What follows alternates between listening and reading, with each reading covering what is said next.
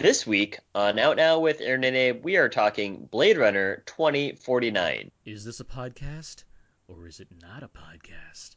Wait a minute, I forgot my introduction.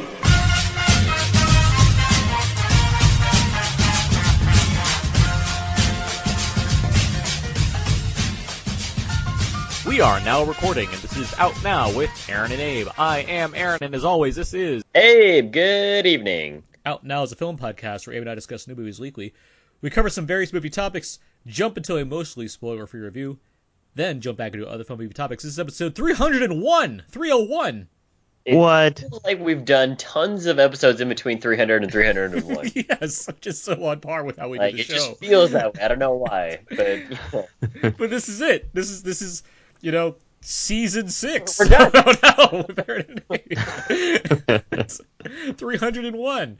And to- t- tonight, in honor of three hundred one, we're discussing Blade Runner twenty forty nine. Or 2049? How are we calling this? I call it 2049. Not Blade Runner colon 2049? I don't think there's a colon in there. No, there? there's not. Uh, you know, I'm just I'm just messing with you, but still, I'm just curious. Oh, I'm on it. I'm on it. 2049. Fair enough. Okay, I'll, I can go with that. It's pretty simple. In the 90s, we'd call it 2049, but now we're in the 21st century. Mm-hmm. Or not like 2049.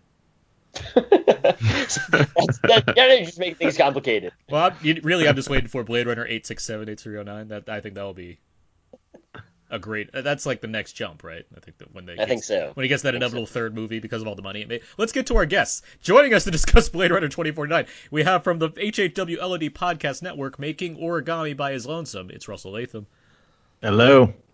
and from Brain Knows Better and the Psych Show. He's been he's just been upgraded to move around his house. It's Ali Mattu. How's it going, guys? Good. How are the two of you doing? Not bad. Not bad at all. I'm awake. Uh, I I stayed awake this time, unlike uh, last uh, for for your 300th extravaganza, where I woke up at 1:30 to a message from you, Aaron, that said, "Hey, man, are you around?" It's all good. It's all good. We just rained praise on you, and then we just talked crap behind your back. Our, yeah, our As of a- you should. Our night of a should. thousand stars went pretty well, but it would have. Let's just do it now, Russ. What do you think of our podcast? No, I'm kidding. But, um, but no, glad to have you guys back here. Of course, it's good to have you on the show. Abe and I are excited. We're at a new, fresh episode. It's been, like we said, we've we've done a ton of stuff. Even though Yeah, we, it certainly feels longer than a than a week. It's, has it been just been a week? it's been like two weeks. Two weeks. Okay, yeah. We had that. We had the mini. Yeah, we had the, let's get to it. We got some show notes stuff here. Let's get to that first. Um, yeah, we had a mini episode for American Made because we didn't want to leave you guys stranded without a Tom Cruise focused episode. Um, so yeah, Abe and I recorded a mini ep, which is up now on iTunes. It was some good fun, despite being somewhat of a heavy day to record on, but uh, Yeah. got into that.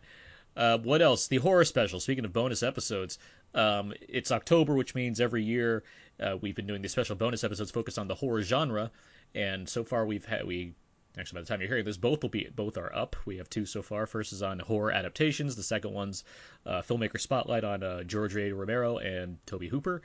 Um, and we have another one coming too. It's a comment. It's our this month's commentary track actually for uh, Child's Play, the original Child's Play.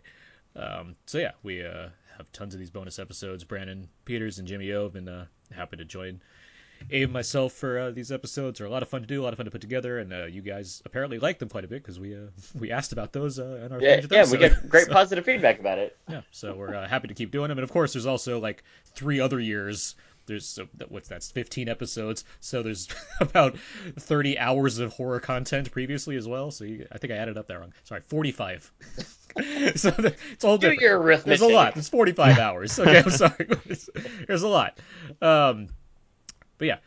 Uh, what else? What else do we do? As we met, as Russ alluded to, we did have our 300th episode. If you haven't listened to that already, it's two parts of just pure amazement. Non-stop Yes. fundraising fun. Uh, super cool stuff. Glad to get a lot of you guys on, including Ali. A lot of a lot of the guests on there. A lot of listener feedback as well. So that was good. If you haven't checked that out already, all of that's on iTunes. With just a whole package deal. You don't even have to buy it. You can just go on iTunes and be like, I want this, and they'll be like, Here, take it, and you download it and you have it. Like it's that simple. Speaking of which, that's how you do a segue.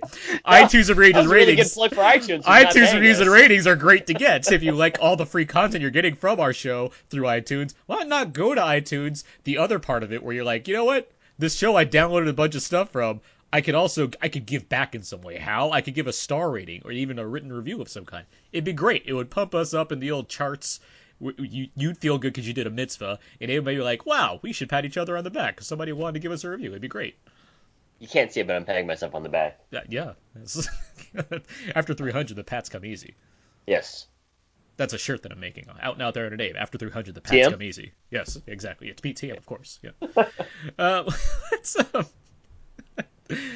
um, this is such a silly movie. That's why I'm in a silly mood, right? So that we'll just we'll get into it. um, but it's, The silliest of movies. The silliest That's exactly of how I feel. Exa- yeah, exactly. Uh, let's let's get to know everybody.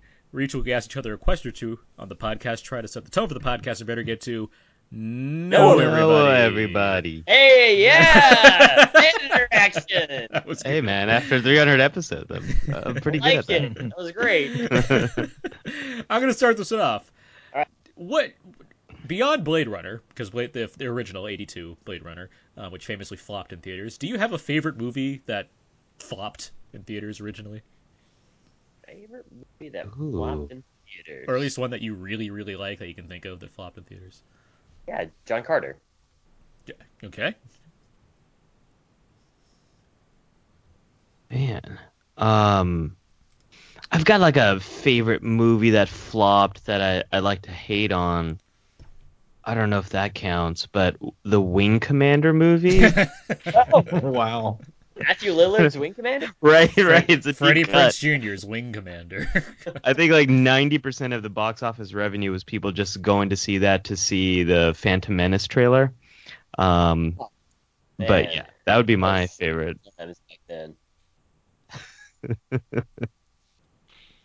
Uh, probably Highlander. there you go. Yeah. You have one, Aaron? Uh, I'm trying to think of one that really flopped like hard that I like quite a bit. Um, because like there's I'm thinking of Speed Racer. What am I talking about? There we go. Speed Racer. I love Oh, Speed. Racer. Racer. It's like I'd also, uh, I'd also like to add Rush 2013. Well, Rush. I mean, it underperformed. I mean, 26 million total gross. That's that's just domestic. That's not worldwide. Worldwide is 90 million. Yeah, it's not. A, it's not. A, it's, not, it's not a costly. It's not, not terrible. It's not terrible, but yeah, it's it's not. Yeah. People should go see it. Yeah, I agree. Anyhow, I got a question for you guys. What kind of origami animal would you want uh, to be able to make? Ooh. I can make a penguin. That's pretty cool. So How many folds is that? Is that like seven folds though? It's not the most complicated of animals, but it's still. I mean, I don't not have origami penguins. That's that's better than what I can make. okay then. That must look nice on that black and white origami paper. Yeah, Yeah. Ooh. Nice. that's why it works so well. Nice. Uh, I, I, my first thought was a dolphin. I, I don't know That'd how be you.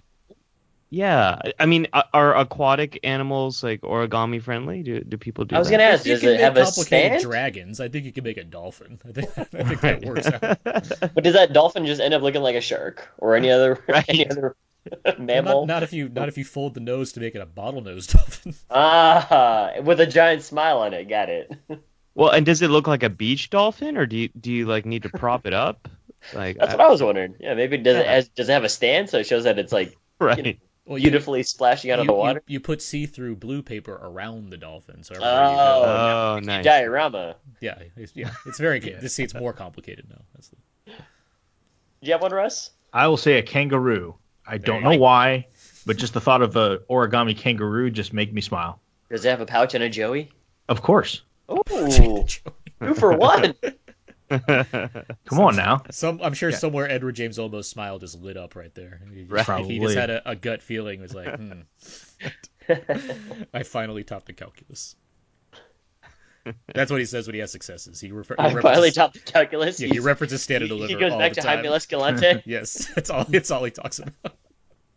That's all he talks about. If I was at like some like convention and I saw him, I'd only want to talk to him about stand and deliver. I mean, that's a really good movie. It is, but everybody else would be all like Battlestar, and I'd be like, no, I want to talk about Mr. I- Escalante. I want to know how you did all that math on his fingers and why why uh, the straws are or I- the chips I- are too I don't know if he still talks to Lou Diamond Phillips. Probably probably about calculus.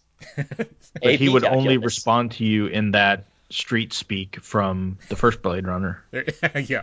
Ooh. So it'd be very Oh. confusing. I did I did meet him at a convention and I talked to him about how much I love Battlestar and how I um I use it in uh, a lot of the work I do. And then he he gave me his autograph and in a Adama voice he said, "Here, now go put that in your classroom."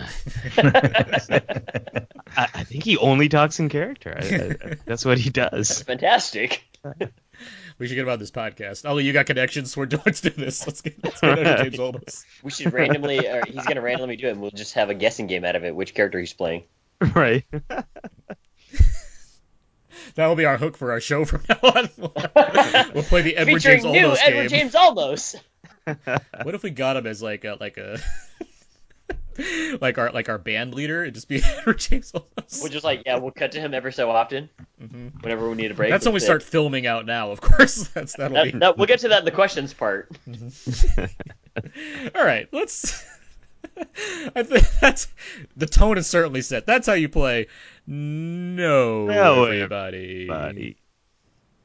Usually Abe chimes in at some point in there.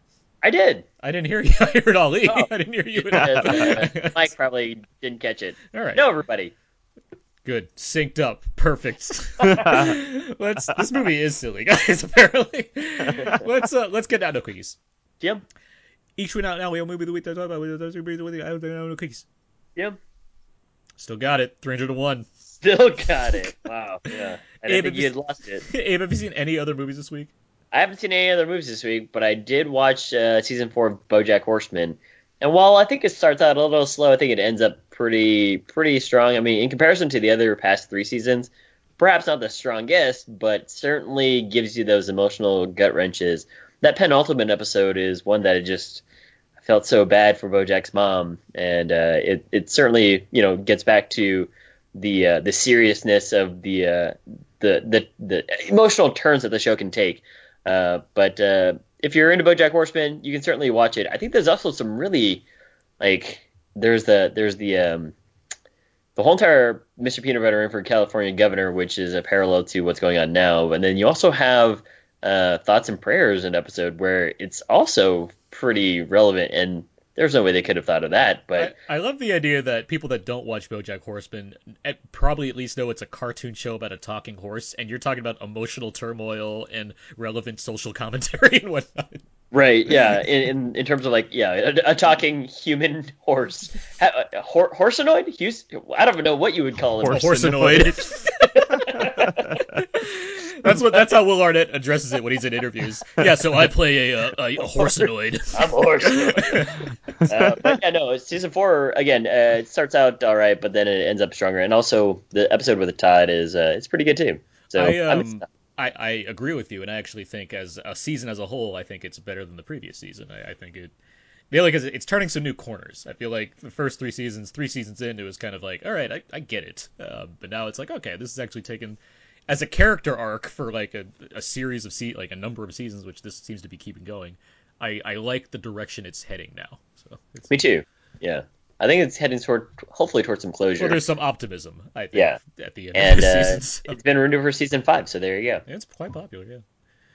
Uh, Russ, how about you? What have, what other movies have you seen recently?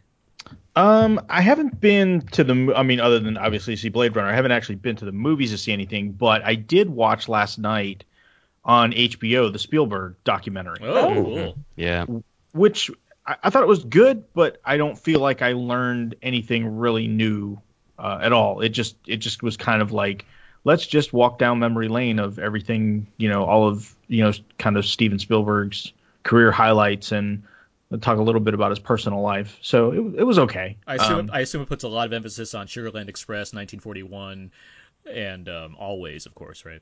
Yep. yep You know, those are the funny you Those are- mentioned that's that, How I know, that's how everyone knows Spielberg. Yeah, they did put uh, quite a bit of emphasis on uh, Sugarland Express and 1941. Yeah. Um, Actually, that kind of makes sense. First film and big flop, like that. That's uh, kind of, yeah, yeah, and I mean he he really goes into like 1941, like you know takes a lot of ownership on it. You know how he responded critically, you know, to it.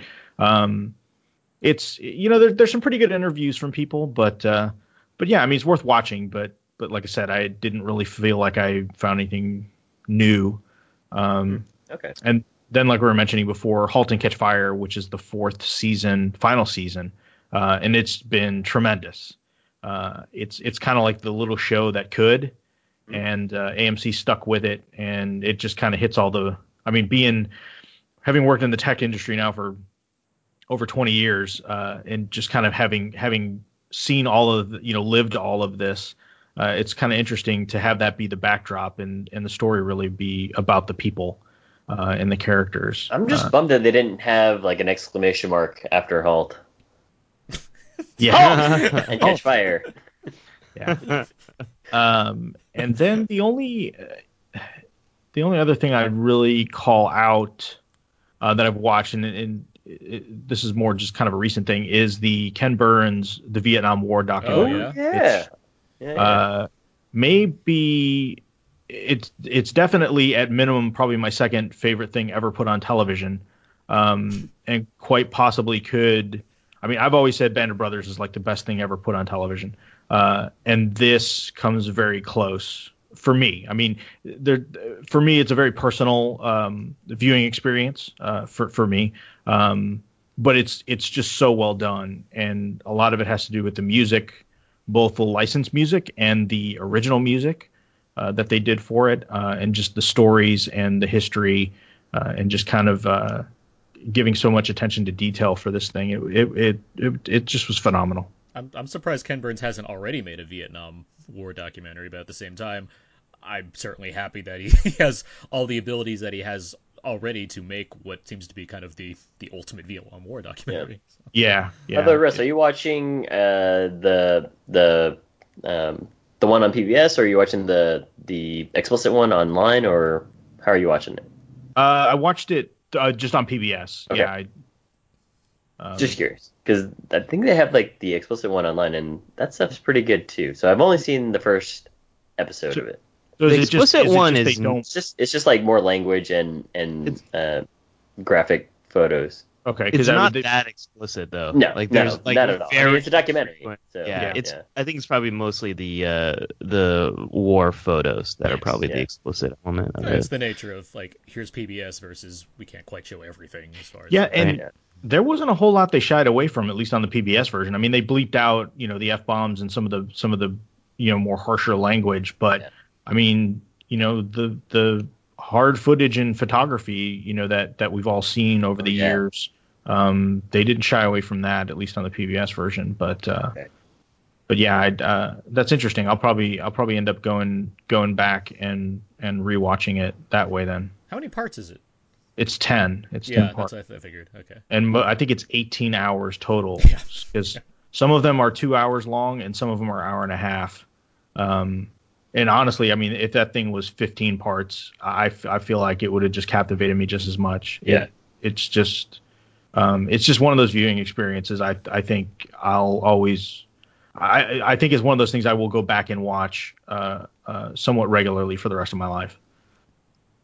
Well, that's great. It's it's kind of amazing, Russ. You're talking about these two very prolific filmmakers. Like I watched the Steven Spielberg documentary too, and I feel exactly like you do. Like it's it's a great collection of like greatest hit clips combined with some history, uh, or some history of um, uh, historical interviews with Steven Spielberg. But what's what's interesting, I was just thinking about as as you were mentioning this, both Spielberg had and Ken Burns have been so pro- prolific. Spielberg had multiple years where he had two films coming out the same year, and um, Ken Burns, I mean, producing this or creating this documentary when he's done so many others in the same amount of time. I think he said he's been working on this for like the last ten years, doing all Yeah, the you could- historical research. It's it's Yeah, you could you could tell some of the some of the folks that they interview um, look um, somewhat younger than they do like now. Like I mean, I know some of the, some of those some of those people I've seen,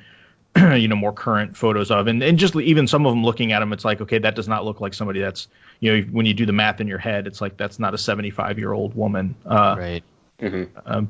so yeah, so you could tell this has been something that's that's going on for a long time. It's uh, it uh, it, it you not to get too personal, but uh, my dad was a, a Vietnam combat vet. Um, so so kind of watching this, it's a, it's a shame he didn't he didn't live long enough to see it. Um, but uh, so so it's it kind of meant a lot to me to, to be able to watch it and just kind of see what uh, uh, to kind of get get more of a story of what was going on over there. So Well, that's very cool. Cool. yeah, Ali, any uh, anything else you've been watching lately? Yeah, well, I rewatched uh, the original Blade Runner to prep for the new film. Heard of it. Yeah, it's um, Blade Runner without any date. There's no year. it's like you know, It's it's, hard called to know Blade- like when We like we, when does we, it take place. We can't? You know. retroactively call it a Blade Runner 2019. That's not what we do. you could, you could, but that might be the film that comes out in 2019. You know, Hmm. like maybe they're gonna mess with us. Who knows? Um, so Meta. that. Um, and then um, there's a lot of stuff I missed in July. That was when my daughter was born, so there's a, just a ton of stuff. Heard of her. Yeah, she's pretty cool. She's now, she'll be even cooler. Two thumbs up. Yeah. um, but the Big Sick, um, I just watched that Oh. Um, uh, a few days ago. That was one of the ones I missed, and um, really enjoyed it. I thought it was a um, uh, just like a, a love story that's a little bit different than what you usually see, and it's um, a little fictional, autobiographical story. I, I loved it. I enjoyed it. Recommend it. We are big fans of this podcast of the Big Sick. Yeah. Fans. Nice. I have a lot of things to go through, so I'm going to do it quick because this is out now. Quickies. Yep. Um, First up, the new releases. I saw The Mountain Between Us. This is with Idris Elba and Kate Winslet. It's all right, um, as in not very good. Um, I think the, What? the I mean, well, I think Yeah. what What a what a great way to pull the rug out from underneath me. I'll put it this way: I think you get what you pay for going to see this movie. It's just not a very good movie. Not enough Kate Winslet with You her r- accent. There's no problem. The actors are fine. They sell the story, um, and, and the survival story aspect is good. It's the romantic angle which just is like just not well written. Um, So there's that. Uh, Lucky. This is the final film of uh, Stanton. With Harry Dean Stanton, also the final film in the Logan Lucky trilogy, which consists of Logan, Logan Lucky, and Lucky, of course. Um, I really that's an awesome trifecta. I uh, really like this movie. Uh, Harry Dean Stanton's excellent in it. David Lynch has a supporting role in it, and he's both hilarious as well as kind of has a, a- some really poignant moments in his dialogue. Uh, there's a lot of good people in it. It's from it's directed by character actor John Carroll Lynch, um, who has shows a lot of promise as a director. Um, it feels very much like a well, kind of Lynchian, very a lot of Jarmusch in there. Uh, Yeah. But I like this movie quite a bit. Lucky, um, if you can find it, see it. Um, let's see on Netflix, Gerald's Game. Um, Oh It's yeah. Call up it's- to a Geri's game. Yes, yes, it's a callback to it's a sequel to the Pixar animated short Gerald's Mhm. Geri's Yeah. Yep. Uh, it it has what's it? name, uh, Carla Gugino and Bruce Greenwood. It's based off a Stephen King book. It is the only good Stephen King adaptation I've seen this year. Moving on. Um, um, I was at the San Diego Film Festival with my lovely girlfriend this weekend, and so I was able to see a number of films there. Not to go too far into in each of these, but um, there were some notable things. We got to see a series of short films, animated short films, of one of which was called Green Light, which ended up winning Best Animated Short at the film festival. Uh, quite good. Um, I look forward to sharing more about it if I get a chance to. But there's a lot of good shorts in there. Okay. Um, I saw a documentary called Apache Warrior, um, which also which also won Best Military Film at the San Diego Film Festival. Um, I was excited for this one because I knew Anna would be excited for it. It is about a squadron of Apache helicopters that got into a kind of disastrous situation in the 2000s, um, and it's it uses the actual uh, footage from the the helicopters mixed with like um, archival photos and whatnot to kind of tell the story of what went wrong and what what happened in general. But it's pretty neat just to kind of learn about Apache helicopters in general, but also see a situation like this play out. Okay. Um, what else? I saw Marshall, but we can talk more about that next week. That's the Thurgood Marshall film with Chadwick Boseman. Um, I saw Killing Gunther. This is the Arnold Schwarzenegger, Arnold Taran, Schwarzenegger and Taran Taran Killam? Killam Yeah. uh, mockumentary. Um, not great. Oh, bummer. Oh looks- man, that could be so much fun. Arnold Arnold is great in it, it, but he comes in at the last 15 minutes of the movie. Um, and the stuff around it, which involves a gang of assassins trying to kill a world famous assassin known as Gunther, um, Taran Killam, Bobby Moynihan, and a bunch of other funny people. Um, it, it, the premise is really good, but it just doesn't quite fill the time it takes to get to Arnold stuff. Um, so it's just kind of there's a lot in between um, with not enough laughs or creativity going on, even though it has a really good idea at its center. Um, Okay. But good on Taran Killam. He wrote and directed the movie, put it all together. So uh, we'll see where he goes from there. Uh, lastly, I saw three billboards outside Ebbing, Missouri. This is the- Jealous. this is the new Martin McDonagh film starring Frances McDormand, Woody Harrelson, Sam Rockwell, and a bunch of other people, including Caleb Landry Jones, who keeps his shirt on this movie, Abe. So I mean, that's a good thing. I mean, he, he does he look like he deserves a punch in the face? Uh, kind of, but he's also he's not as slimy. He's he's relatively a good guy in this movie. Uh, regardless, this this is from Martin McDonagh, director of In Bruges and Seven Psychopaths, two movies I like a lot, and this one was no different. I also like this movie a lot, and I'm Okay. not sure if we'll get a full episode on it, so I'll just say now it's it's easily on my top ten of the year so far. But I, I really like this movie. Um, and if you like those movies I mentioned, or just really dark comedies with those actors that I presented to you, then you'll probably like this movie. Um, okay, so that was the San Diego Film Festival. um, but yeah, a lot of good stuff on it. I had a great time. It was neat to see. So, okay, that was on the quickies. Jim? Let's move on now, guys. Let's get to our trailer talk for Pacific Rim Uprising. Uh, sorry, colon Uprising.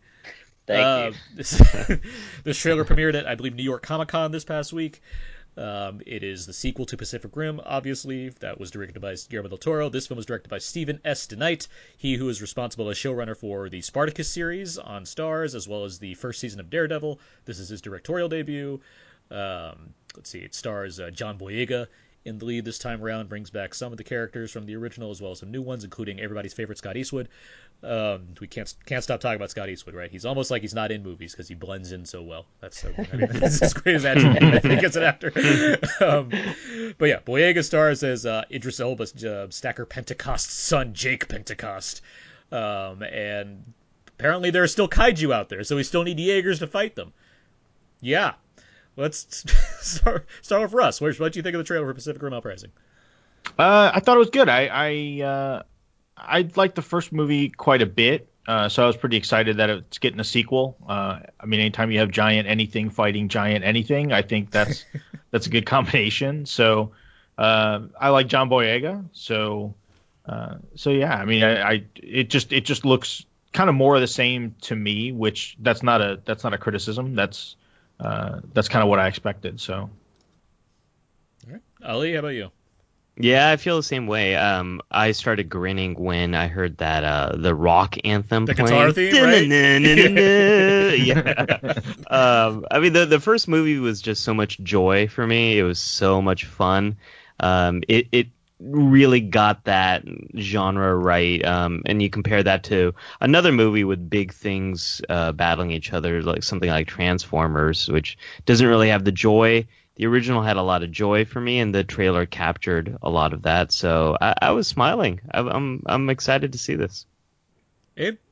I wasn't a huge fan of the first movie, um, but uh, I was watching this trailer and I was getting into it, especially when that Tupac song kicks I, in. I thought you would. and then yeah, and then it was it was going, and everyone's doing battle, and then Scott Eastwood shows up, and I was like, oh man, Scott Eastwood's here. And then uh, the trailer ends up, and I was like, oh wait, what are those guys fighting each other? You know, that was kind of an interesting little uh, cutscene there with uh, the Jaegers fighting Jaegers. I was like, what's going on here? Is this uh, some sort of like internal fight that they're gonna have? So I'm excited for it. It does look you know, louder, more bombastic. But hey, at least John Boyega gets to use his uh, actual accent. yeah, right? It's a change of pace. uh, you know me, Abe. I'm I've been on the Boyega train since Attack the Block, so it's like Yeah. every time I see him succeeding in some way, I'm like, yeah, good for him. Like, so gets all these sci-fi movies now, and it's you know me. I, I I really like the first movie a lot. I was I thought it was a ton of fun for what it's trying to do. Not nothing too complicated, just a lot of kind of let's Guillermo del Toro put out a lot of geek energy in this degree, and this seems to be following that footsteps, even though he's only producing this time around. Um, I, I think it still seems to have the kind of look and feel of the original. I like there's a lot of daytime action here. I think we did criticize the first movie for having a lot of rain action, a lot of Yeah. kind of like nighttime and rainy, and even the underwater final beat, which you know kind of takes away the scale, so therefore it's not as exciting.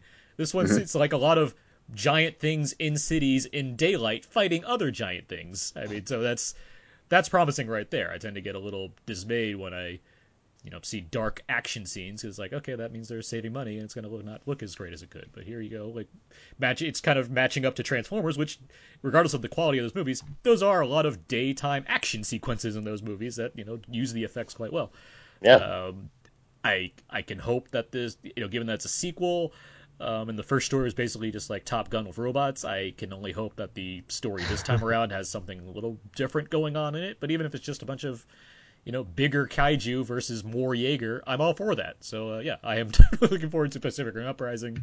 Um, if, if if there's a franchise, if there's a movie that I was hoping would get some kind of franchise out of it, this is this is one that I was I was hoping for. It's it's certainly it's a movie that you know generates toys that I'm actually interested in having. So I think that's that, that's so, that means something good in I've my got, uh, I think yeah, that's got something going for it. Yeah. something going for it, right? Yeah, so uh, Pacific Rim Uprising, colon Uprising opens March 23rd next year. So we'll uh, well, we'll, we'll, we'll talk about it again then. so, all right. I, I've been moving quickly because we got to get to this big movie now. We got this big movie that did not do well this weekend. We'll get to that in a second. Let's get to our our main review for Blade Runner 2049.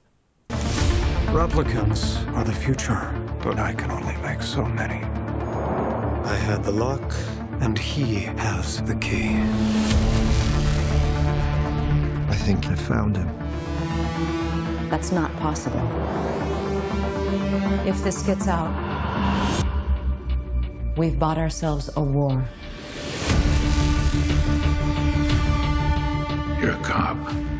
I did your job once. Things were simpler then. What do you want? I want to ask you some questions. What happened? I covered my tracks, scrambled the records. We were being hunted. By who? That should have been some of the trailer for Blade Runner 2049. 35 years ago, Ridley Scott directed a sci fi film that flopped despite starring one of the biggest movie stars in the world. Still, that film went on to grow a legacy, influencing many filmmakers along the way. Now, while Scott has tried to explore sequel ideas in his Alien franchise, because why not, Den- Denis Villeneuve has come along with an actual sequel that moves up the timeline 30 years and follows Ryan Gosling's Detective K. Hey, I'm- I'm going to get into this pretty quickly here because we find this out almost immediately. K is a replicant. I'm going to go right there right now. What? Sorry, Ryan Gosling's character is a replicant. He's a replicant Blade Blade Runner, um, basically a machine who hunts machines, um, and he discovers a secret involving replicants that could change the world and is tasked with investigating various connections. This sparks interest in the Wallace Company, led by blonde Jared Leto, but more importantly, K finds himself coming closer and closer to reaching Rick Deckard, a former Blade Runner, who has been in hiding. Ali, what do you think of the original Blade Runner, and what did you think of this film? Well, I I grew up on the original Blade Runner and uh, just much the same way as I felt with uh, 2001: A Space Odyssey as a kid. Um, I thought it was visually just spectacular. I would love to just like watch that film. And now, as an adult, um, I don't think the original Blade Runner is as sacred as something like 2001: A Space Odyssey. I, I think it has its problems, um, as particularly the the characters. Uh, besides the villains, I don't think they're really that interesting. But what's always been more interesting to me about Blade Runner is um, some of the big ideas that come out of it. Um, I think there's there's something of a gestalt to the film. There's something more um, than uh, the pieces. The, the sum is greater than the pieces.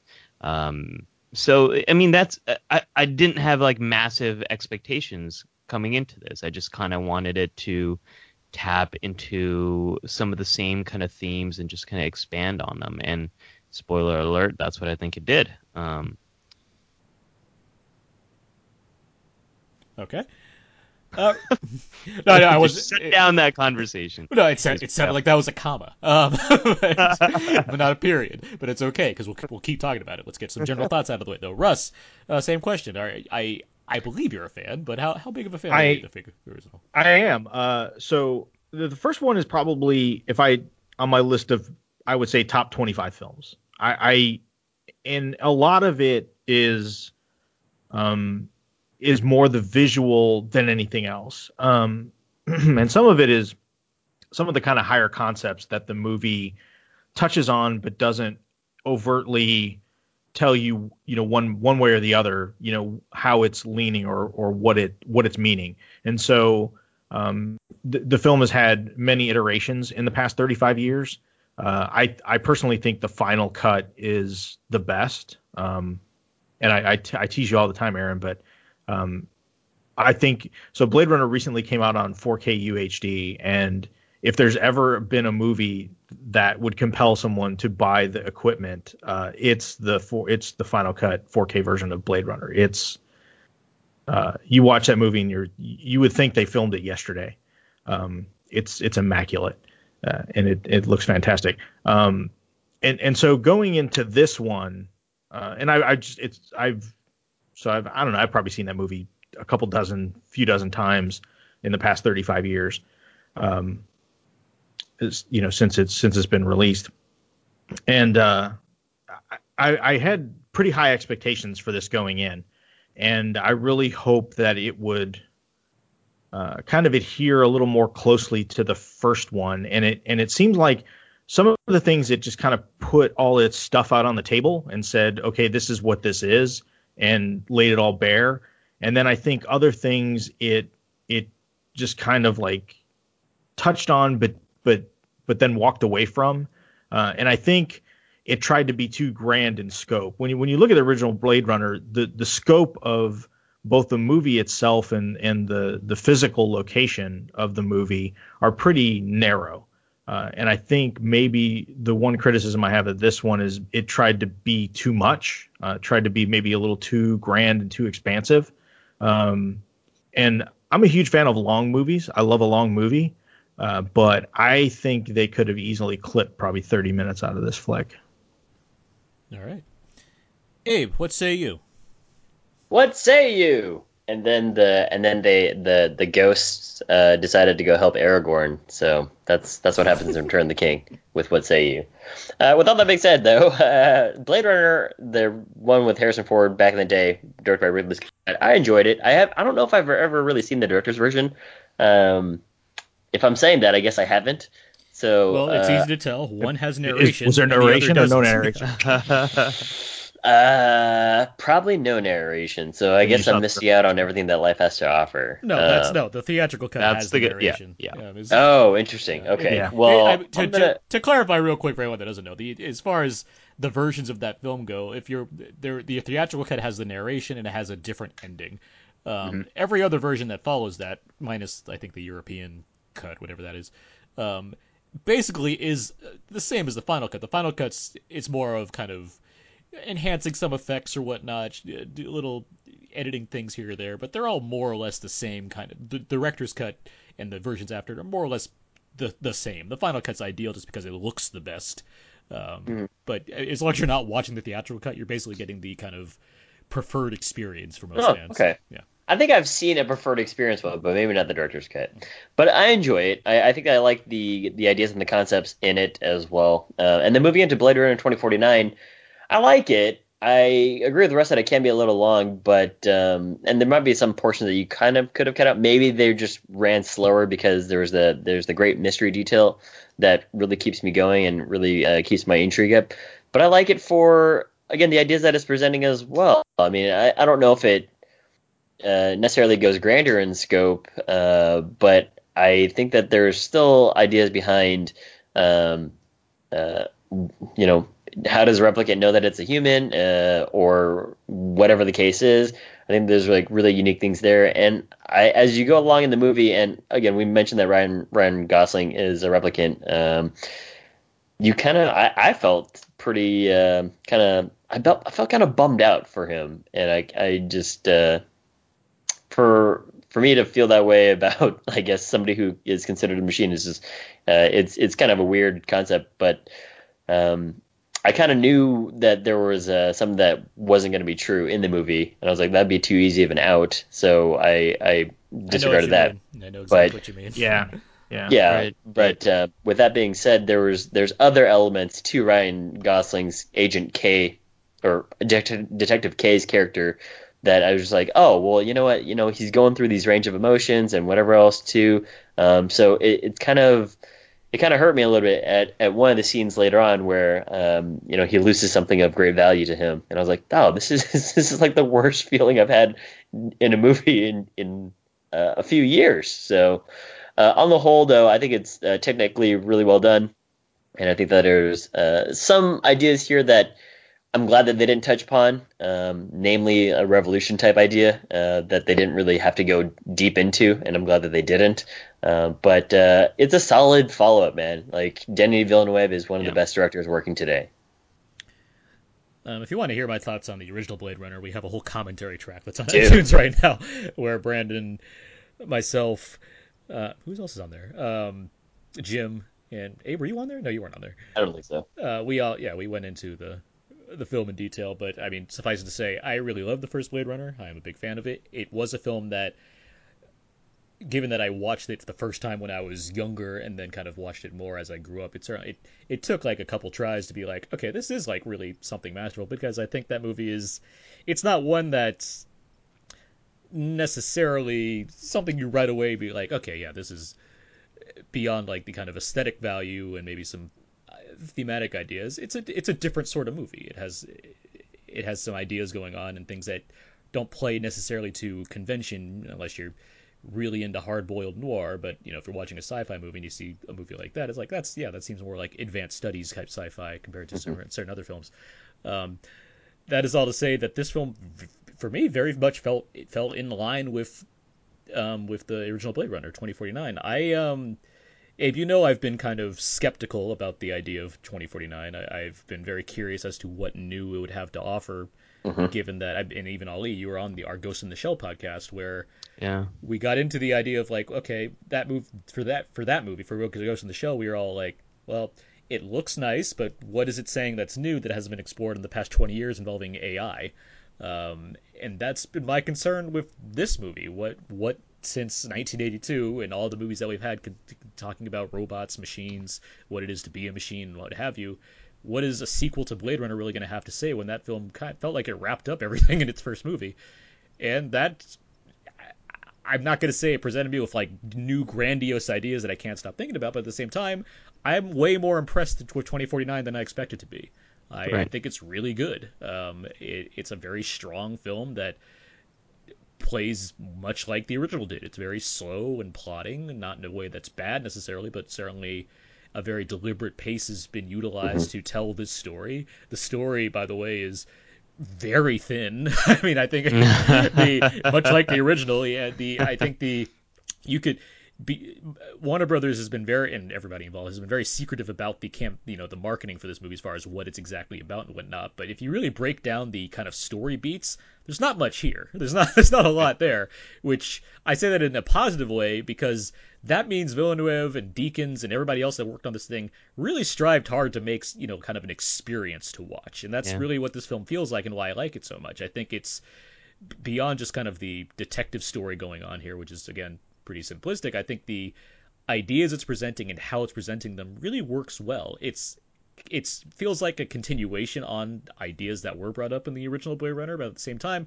there were some new wrinkles that I was impressed with. I think there's a there, there's an interesting uh, c- uh, con- regard for religion involving replicants that I think you can delve into if so if you so wanted to, and there's some ideas that, involving Gosling's character that I wouldn't have considered before. He has a, for example, he has a he has a companion in this film who is not real. She is a she is a hologram, um, played by um, what's her name? Anna- Anna, de, Ana de Armas. Anna de Yeah. Armas.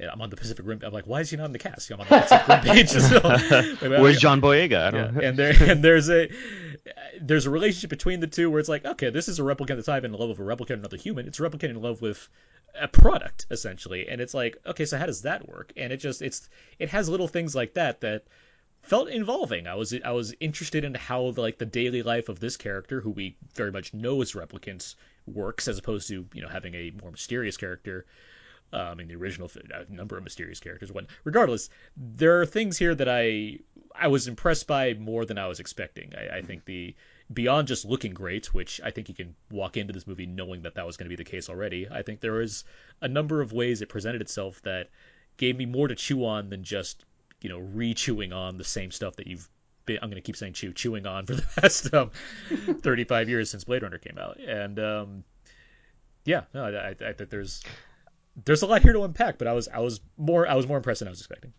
I- I feel so much the same way. You know what what's what's interesting to me. Uh, there, well, there's a lot of interesting things about the original Blade Runner, but if you look at when that came out, uh, 1982, and you look at the other science fiction that came out around it, um, I think uh, Return of the Jedi was 83. Empire Stri- Strikes Back was a few years before. Star Trek, Wrath, Star Tron. Film, right? Tron, Wrath of Khan, um, E.T. You know, Blade Runner was so different than all of those films, uh, visually, thematically, uh, the mashup of the film noir and, and science fiction. And that's one of the things I love so much about it. It's just such a different, weird, funky experience. And the story doesn't really, it's not the story that's interesting, it's the ideas that come out of it and the experience of watching it. And I feel so much the same way about Blade Runner 2049. Maybe 2049 is a little bit lighter of a version. The ideas I don't chew on as much, and it's not as different. Um, it doesn't make that big splash, probably because every science fiction film has tried to copy the film noir aesthetic of, or all the cyberpunk films have tried to copy the aesthetic of Blade Runner, um, the original. But it does feel so different than a lot of the sci-fi uh, we've seen, um, particularly in the pacing and how this movie takes its sweet time and really lets you just experience uh, the cinematography. Uh, for all those reasons, I really love it as an experience. I think Mhm. there's a lot of things we can poke around in it, and I, I think there are some new ideas here that are taking what um, the original film did with ideas about memory and how important memory is to to be to be alive and whether or not these replicants are are human uh, or are alive based on having these implanted memories. This new film, I think, goes in a few different directions, and it, it talks so much more about um, emotion and um, that it doesn't necessarily matter if your memories are synthetic or not. It, it's really how we feel. Um, so I think there's some, you know, you could tie that into like I think there's some parallels with social media, digital technology, how information is everywhere, but are we actually experiencing it? Are we feeling it? Um, and then, as you were mentioning, Aaron, the character played by Anna De Armas, um, there's some interesting stuff there w- that we can talk about with like AI and how AI is now uh, an impending part of our life. So, for those, all of those reasons, I, I mostly really like this film. I want to let me mention one thing real quick. Yeah. The so the film much I mean Villeneuve was apparently so dedicated to the original Blade Runner that he wanted to make sure it cost too much so that when it made a little money this weekend it would fall right in line because Yeah. the um this film opened to He did a great job. this film opened to 31 million dollars this weekend. Now Modest opening. it's a modest opening. It's it's well below expectations, which were around Yeah. like 45 million. Um, and the movie costs anywhere between 150 to 185 million. To be Yeah. fair, it's split between Alcon and Sony. They footed the bill for this. Warner Brothers just distributing um, in America, while Sony's distributing worldwide. Um, you could, I mean, there's it will probably scrape by to make back its money worldwide. I I've been kind of thinking that all along, but but um, it's I think that goes that that plays into a lot of things that we you know come to expect from sci-fi and what you not to get too much into like the business aspect but i mean blade runner was not a hit back in 82 it became a kind of a cult sensation favorite, to, yeah. in, into be you know a modern classic of sorts over time but it's you know it's not the film that's calling like man we we definitely need to see this new Blade Runner movie that we didn't really want to see years ago, and audiences of today certainly don't need a two hour and forty five minute movie that's very slow and deals with things that they're not necessarily all that interested in. But I do like that the studio's like, no, make this movie. This is what you got, and this is what we have this Right. super long Blade Runner sequel that feels like a Blade Runner sequel and nothing nothing compromised. It's not a giant action movie or whatnot. Um, it's true to its form. That said, I guess I- I'm curious if you guys are. Did you beyond like emotional beats involving characters? Did you did you respond to like the the story as far as it being the kind of next chapter in the Blade Runner universe? Like coming off of that film, are you satisfied with the direction that it went in telling another story within this world? I was fine with it. I think that it, uh, much like what you and uh, Ali had mentioned, I, I was just letting the movie kind of guide me where it wanted to go because I was really immersed in what I was watching. Um, given the technical aspects of it, with uh, cinematographer Roger Deakins and uh, Denny's uh, very um, deliberate pacing. Uh, so, as far as like the story goes of of why Agent K, Detective K, Agent K is for Men in Black. Jones, yeah. Yeah, why why Detective K is looking for um, Harrison Ford's character. You know that, that was that was cool and that was uh, that was fine, but ultimately I didn't really so much mind where when I, I think I was just more um, trying to um, get into some social uh, social I guess understanding of the AI in this world because there's there's a lot of different ideas here. You guys mentioned some of them too with uh, Anna De Armas' character. She's she's an AI character that uh, is a companion to Ryan Gosling. Ryan Gosling is a replicant. There are other forms of replicant. He's an older model replicant, as he calls himself, and, and as the film opens up with. And so there's new model replicants, and there's this really interesting point where he's going into these archives, and uh, he mentions to the woman there, he's like, "Oh, uh, he named you. He must really like you." So there's like this really cool little subtle uh, subtleties of just the world in 2049 of of how people hate these uh, you know there there's human hatred of these replicants but then within the replicant system themselves there's also this growing um, understanding of uh, some sort of uh, um, seniority system or I guess uh, I don't even want to call it a case system but uh, something like that where it, it becomes very interesting of just well are these replicants really replicants or do they are they just like manufactured people and that's that's a really interesting question to answer Uh, Russ, I, I you've mentioned already that you think it kind of bit off more than it could chew per se. I guess is that fair to say as far as all the kinds of things it's trying to tackle within its its runtime? Yeah, yeah, I think that's a good that's a good uh, way of putting it. Were there were there? Uh, hmm, I, I'm trying to not be too specific. Um, were there, were there were there aspects that did satisfy you as far as seeing Kay's journey and you know how he eventually Yeah. comes with Deckard and whatnot? Yeah, yeah. I, I think we kind of hinted at earlier that there's there's kind of a mystery that seemed a little too on the nose that turned out to be not on the nose, which made me very happy because I was like, oh man, if if if this plays out the way I think it does, then that's you know It's very convenient if that would be. Yeah. That would, Yes. yeah, I, I, would, I probably would have given it some points off for that. yeah. So I, I really appreciated that. I, I liked kind of like I said, you know, at the beginning. I think it put everything on the. There are a lot of questions that people uh, asked. There's a lot of debate on the first uh, Blade Runner. I'm not spoiling anything for this one, but there's a lot of debate on the first one. Is is Deckard a replicant? Is he not a replicant? Is Rachel, you know, you know, what's the deal with Rachel? And there's a lot of questions that people have around that, and there's a lot of opinions. And Ridley Scott's uh, come out, you know, and and given his opinion on on what he thinks about all that.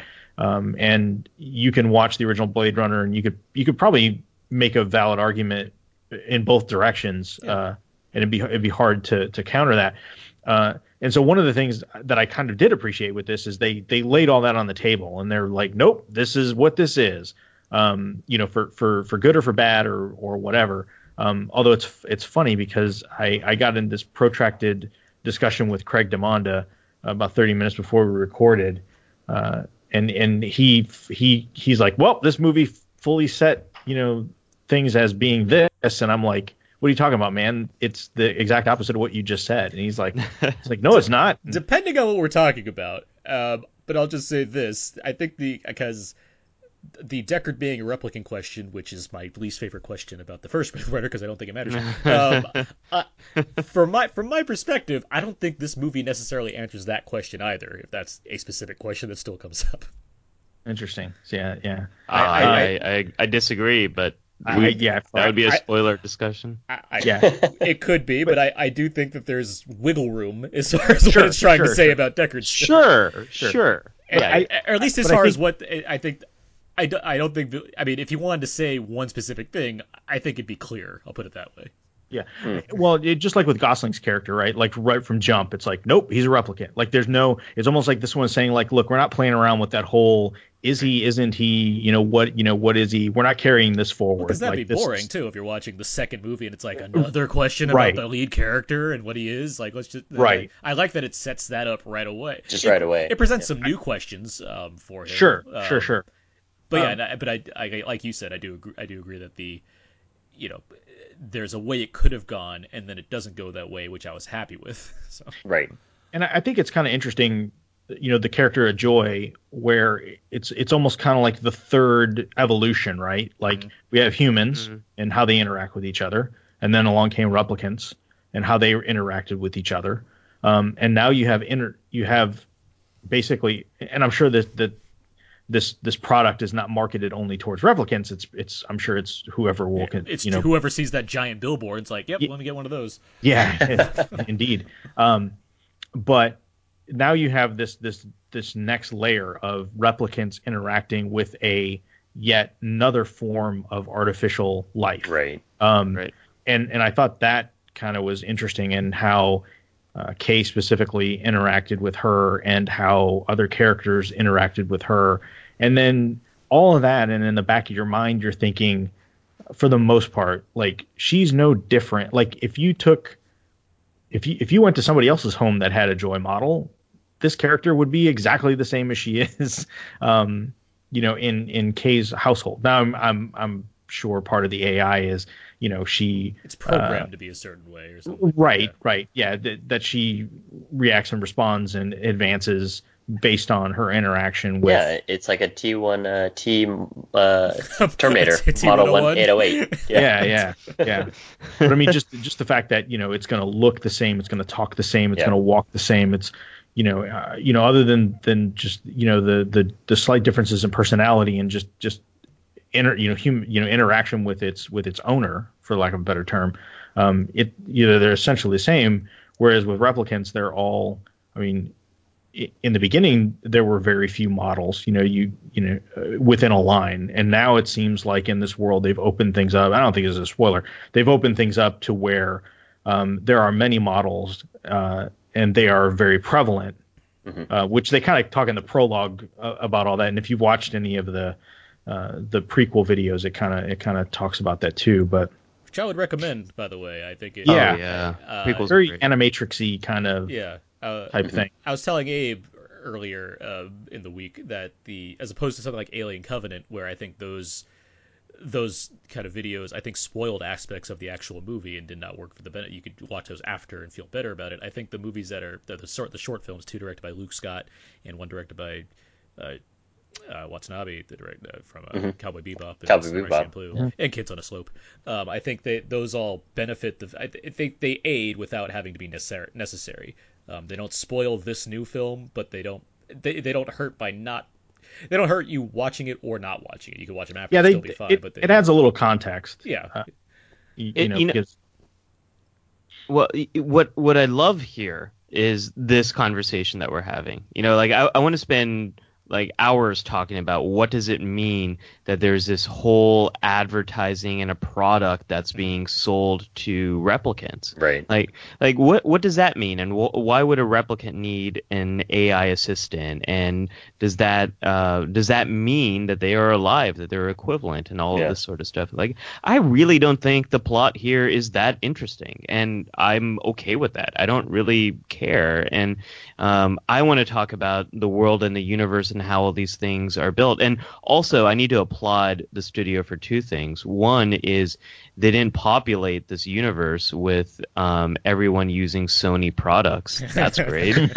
um, I was really excited. I was very excited about that. And number two, like we have advertising for Pan Am and Atari. Right. Yeah. Uh, you know, I love Like parallel universe of like all these companies that still exist from the original film. That ma- Like, it- that's that's really great, by the way. I love that it kind of because it's because we're so close to the actual 2019 where Blade Runner is. It's like no, we're gonna keep running with the version that was set up earlier, and even like the technology. I do think there's a there's a tendency to see sequels to films that came like way later, or even prequels in some matters.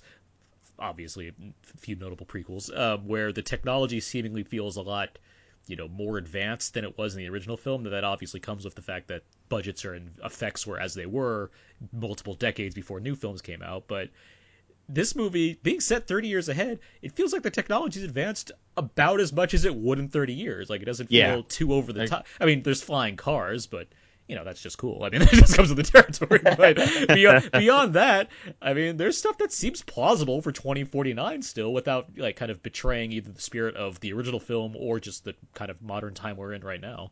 Right.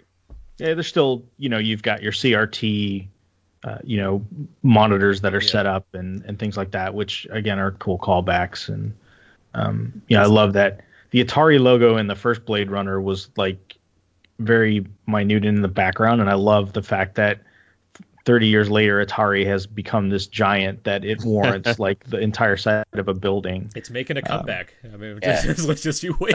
Well, it's- it's- it- 2049 loves pixels. It's that's what's with gonna. I mean, I think Scoot McNairy and Lee Pace are gonna get off Halt and Catch Fire and be like, we want to start a movement to get Atari back going again. And they're gonna admit it, and it's gonna go. You know, they are building that Atari box. I don't know Yeah. if you guys seen that, but I I've got a haven't, question but for you I guys. called it. Okay, yeah. Yeah. In terms of the, um, uh, I guess where it does go with the plot, Aaron, you mentioned that it's it's fairly paper thin. I mean, what, where does this leave you with uh, the end of this movie? I mean, how how do you guys feel as though will will will people say like, well, we're just gonna end it at this, or will people say, well, let's start spinning it off? You guys mentioned the Animatrix, where um, you know worlds are created uh, either from fan fiction and or anywhere else. Where would this kind of where do you guys feel as though this kind of goes? Well, I'll say so because I felt this sequel before seeing it was already basically unnecessary because I just didn't know what a sequel would have to offer, and now that I'm impressed with what the sequel actually did have to offer, I mm-hmm. wouldn't necessarily say we definitely need to get whoever survives in this movie to come back for another installment of Blade Runner. But if there were more like not necessarily a series, but if there were more like anime entries or even mm-hmm. short films that would continue to dive in this universe, I wouldn't be against it.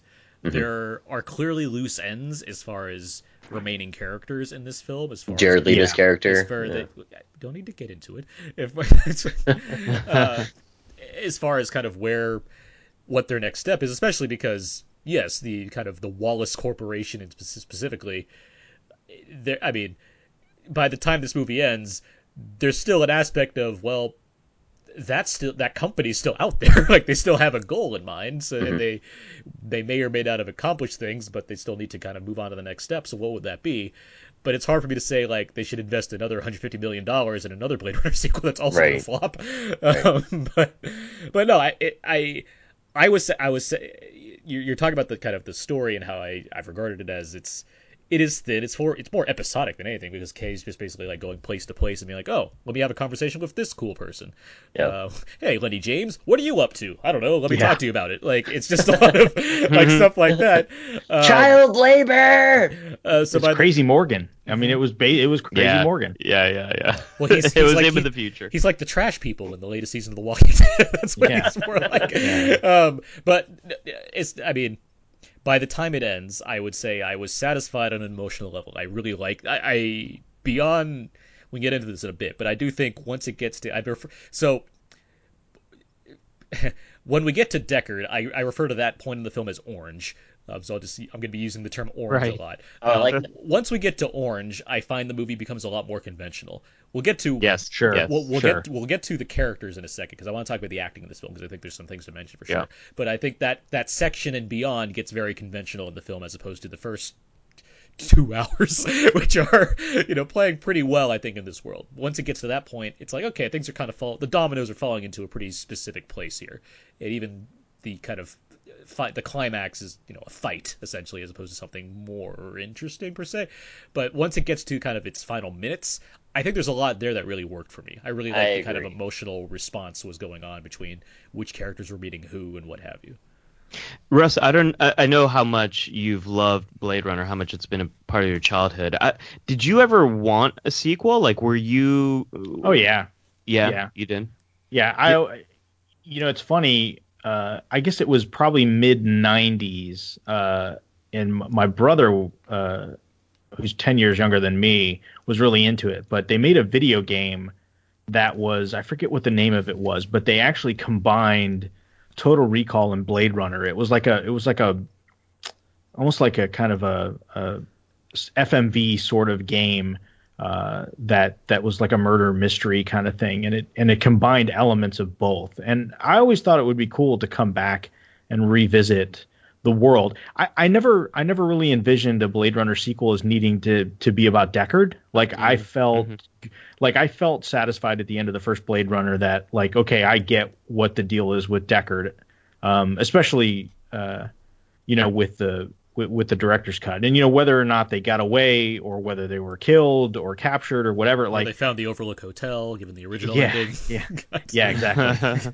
um, I, I, to me, it was like okay, it, it was never that big of a deal. It was all about the world, and I, I always Right, thought if they right. ever did a sequel, like I said, it, it I could care. I- A, I never thought Harrison Ford would do it. Yeah. Um, given uh, given his disdain for uh, the process on that movie and, the, and his experience on that movie, um, which is is probably why he's never worked with Ridley Scott again. Um, but in, in, if you haven't watched the Dangerous Days documentary that was included uh, on the The four Pretty much any- disc DVD yeah Blu-ray release. yeah any of the cut, I mean even the most recent one, uh, the 4K disc has the has the DVD for the, um, but it's like a three hour long documentary that is just amazing. Um, and very it- candid. Yeah. extremely candid, which I love. Uh, to me, if you're going to do a documentary, make it candid. Like don't don't give me a studio puff piece because that's just BS. Um, so the like fact we, that we, we mentioned like the narration in the film, you can actually get to hear the outtakes of Harrison Ford Yeah. ridiculing the fact that he has to record narration based off studio request. yeah, yeah. Um, so so yeah, just to, to kind of put a put a point on it, like I always wanted them to come back to this world. You know, whether or not it had Decker in it was was kind of inconsequential to me. Yeah, That's- I- that- I- I like that answer. I agree. Yeah, I, I totally agree. I, I, I never wanted um, a sequel in terms of uh, Decker's story. I, I always felt very satisfied with that, and I like what this did in terms of extending the view of the world. Of um, the, there's a seawall. There's a giant seawall in this film, and I love the implication here that the sea levels have risen to uh, raised to a point where it's dramatically changed uh, California and and you know, the orange area that we'll get into later.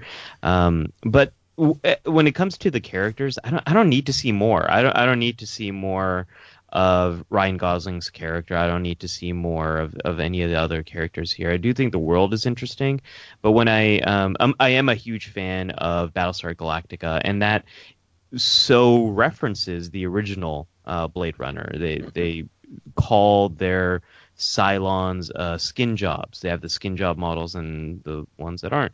Um, and I think that uh, on TV we've gotten really great stories of AI and um, androids and all of this sort of stuff, where we get to see these characters over time. And I, I think TV might do that type of story better. I Uh, totally agree.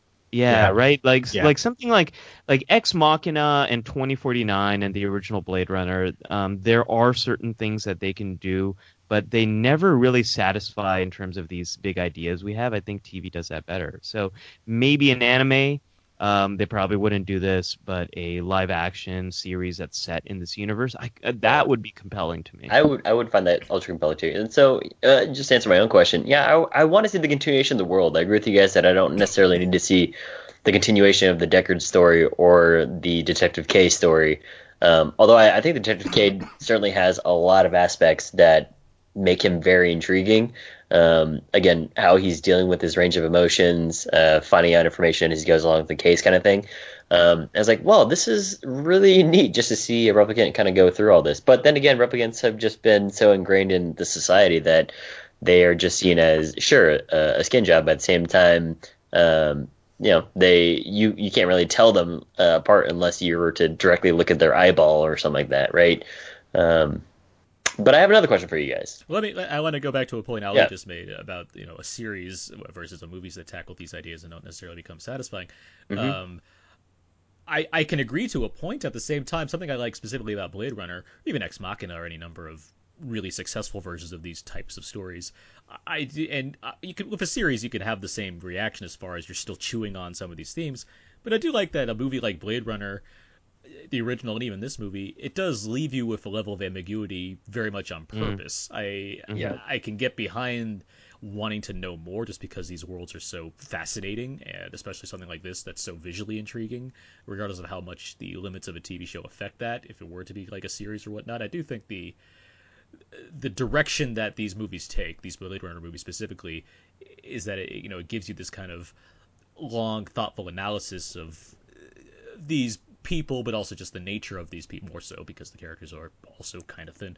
Um, the fact that it's just it's giving you all of the it's putting that in front of you and letting you rest on it during the film and then leaving you to be like so what was that about like it, it gives you that question to go home with and i do i i'm i'm satisfied enough with that without having to see like four seasons of this to you know really get a grasp on what it was trying to say Sure. Yeah, I, the only thing is for me, like with the first one, it, it really kind of left one thread un, you know, one question unanswered. You know, yeah is where does Deckard- Edward James Olmos get his bow ties i know Yeah, yeah. How's he grow that Macy's mustache? on sale. i'm You know, sorry d- Russ. no, no, no. It's fine.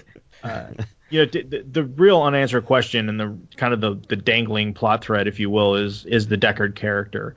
And uh, the one thing about 2049 is there are multiple things that they don't that they kind of touch on and then they leave. Uh, and and for me that that's kind of one of the criticisms I have is is not that they didn't you know wrap it all up in a nice pretty bow, but they introduced some things and then just kind of abandoned them. Um, or that's how I felt. I felt like they just kind of there. There are two things specifically that they kind of made a made a big point of and dedicated a lot of screen time to, and then I feel like they just kind of abandoned them. Uh, c- yeah, I can. Right, I can see what you're, especially keeping it vague. I know what you're referring to. I guess I think the. I would say I admire this film more than others that also try to set up what is essentially universes or further sequels down the line. I do think this, despite the kind of lingering things going on, I do think this is fairly closed off. Like if they're there, I I, I won't Good be. I won't be dissatisfied by not seeing what happens to certain people. I guess down the road. Oh, if sure, if that sure. would never happen. Whereas opposed to something like I mean, that Divergent series literally is open ended right now. I mean, like, not that I'm necessarily a huge fan of the Divergent movies, but at the same time, I- I'm never the- gonna know how the la- the, the, Divergent- the final movie as of now, since there are no real plans beyond vague talks of a TV series, is part one of the final book in that series. So it's like, well, that sucks for those people that we'll never Yeah. get to really wrap up that story, or even something like this Dark Universe that tried to start. Like that movie's so full of like ideas for where to go with the Universal monsters in modern times. It's like yeah, all right, that's nice. You've given me a lot to, you know, not think about because I don't care that much, but you still try to shove it in there anyway. Um, this movie, I do think it it introduces some things. I mean, I've talked about the Wallace Corp Company. There's also a a revolutionary aspect that could go to places, and if that were never to be expanded upon, I'd be fine with that. At the same time, sure, like that's cool. The, I mean, at least I, I know things I know things that could transpire were the film to keep going or the series to keep going in some way. I mean, it, it ends a lot. Um, the feeling I had uh, at the end of 2049 is very similar to the feeling I had at the end of Children of Men, where Uh-huh. there is a abrupt ending to the story that, uh, to me, feels very satisfying. And would I like to know what happens next? Yeah, but not in. But I really don't want to see that film. Like I, I'm very satisfied with uh, the story and and how it's come together. The the thing that uh, did leave me unsatisfied at the end is I don't think we really had a um, tears in the rain moment in this film. I mean, the, the there's the the quote from the the bad guy in the in the first film. Batty. um, Roy Batty. R- Yeah, right. Yeah. Um, uh, just like uh, like Tears in the Rain, this this uh, like all of his memories are and all the experiences he he's had are, are just going to be gone, and um, that is such um just such an incredibly sad moment, and for you to feel that for that character is just a such a great arc that that um he that we see. I don't think 40 or 2049 has a moment like that and I was sort of waiting for for something like that. I think it in a few places tries to and this might get to what you want to talk about Aaron about um about characters but um that's what I was waiting for. That that left me a little unsatisfied. and I'll well, I'll say this. For one, I I'm not going to say Villeneuve didn't try to have that, but I, I, I do think there is, you know, when you're making a sequel to a film that you, I mean, he clearly loves Blade Runner. I think that, I mean, he said that many times in interviews, and whatnot, and I think everybody involved in this film certainly has a passion for the original film, and so constructing that kind of constructing a movie like this, knowing that there are certain things you might want to expect from that, I, I guess, while you know it's only been a week or, or a week, a weekend, or a day or two since you guys have seen it it's hard to, to pronounce necessarily that like there won't be you know 30 years or 20 years from now, five years from now that like some lines just really stand the test of time. But I do I do see what you're saying. I don't necessarily think there's any specific line or reading or moment that's like this is going to be like you know one of the, the highlight reels in all time great sci-fi movies. Um, Well, I- that's I- where I'm saying that I, I feel as though it's kind of referenced throughout, and I agree with with uh, um, uh, with uh, Ali that it's just you know there's not one final moment kind of thing, but I think that there's some hints throughout. Yeah, there's some there's a lot of great stuff throughout this movie. I think I do. I just what I, I guess I'm trying to say is that I think Denis Villeneuve, while he may be trying to have some form of that, I don't think he's really going out of his way to be like, let me make like this is the scene I took like forever Right. on to make sure it's the standout scene that you know gives really gives you that feeling that you got from Roy Batty saying Right. things. At the same time, I remember um, there were lots of drafts and work on a Blade Runner sequel for a while, and I remember there was one screenwriter, you know, talking about how he wanted to show audiences the attack ships on fire off the shoulder of Orion. Oh gosh. And I was Oh, like, God. I, I, and I kept thinking, I do not want to see that movie. No, like I don't, no, no, I, that's the- I don't want to you're see. missing the point. I don't want to see visualizations of what Roy Batty went through. I just want to see if, if you're gonna make this thing, which I wasn't necessarily clamoring for, b- make it something that fits the film without being overt, you know, super obvious about it. That's Um, what and- fanfic is for. Exactly, and that's This is yeah. yeah, Keep going. Yeah. this is one of those movies. So I've maybe it's just because I'm getting old and I'm just getting more nostalgic as I get old. Um, but I I watched the original Blade Runner, and and and again, not to not to keep harping on it, but but watching the 4K version and seeing. watching on my 4K TV, sounding like the pretentious a-hole that I am.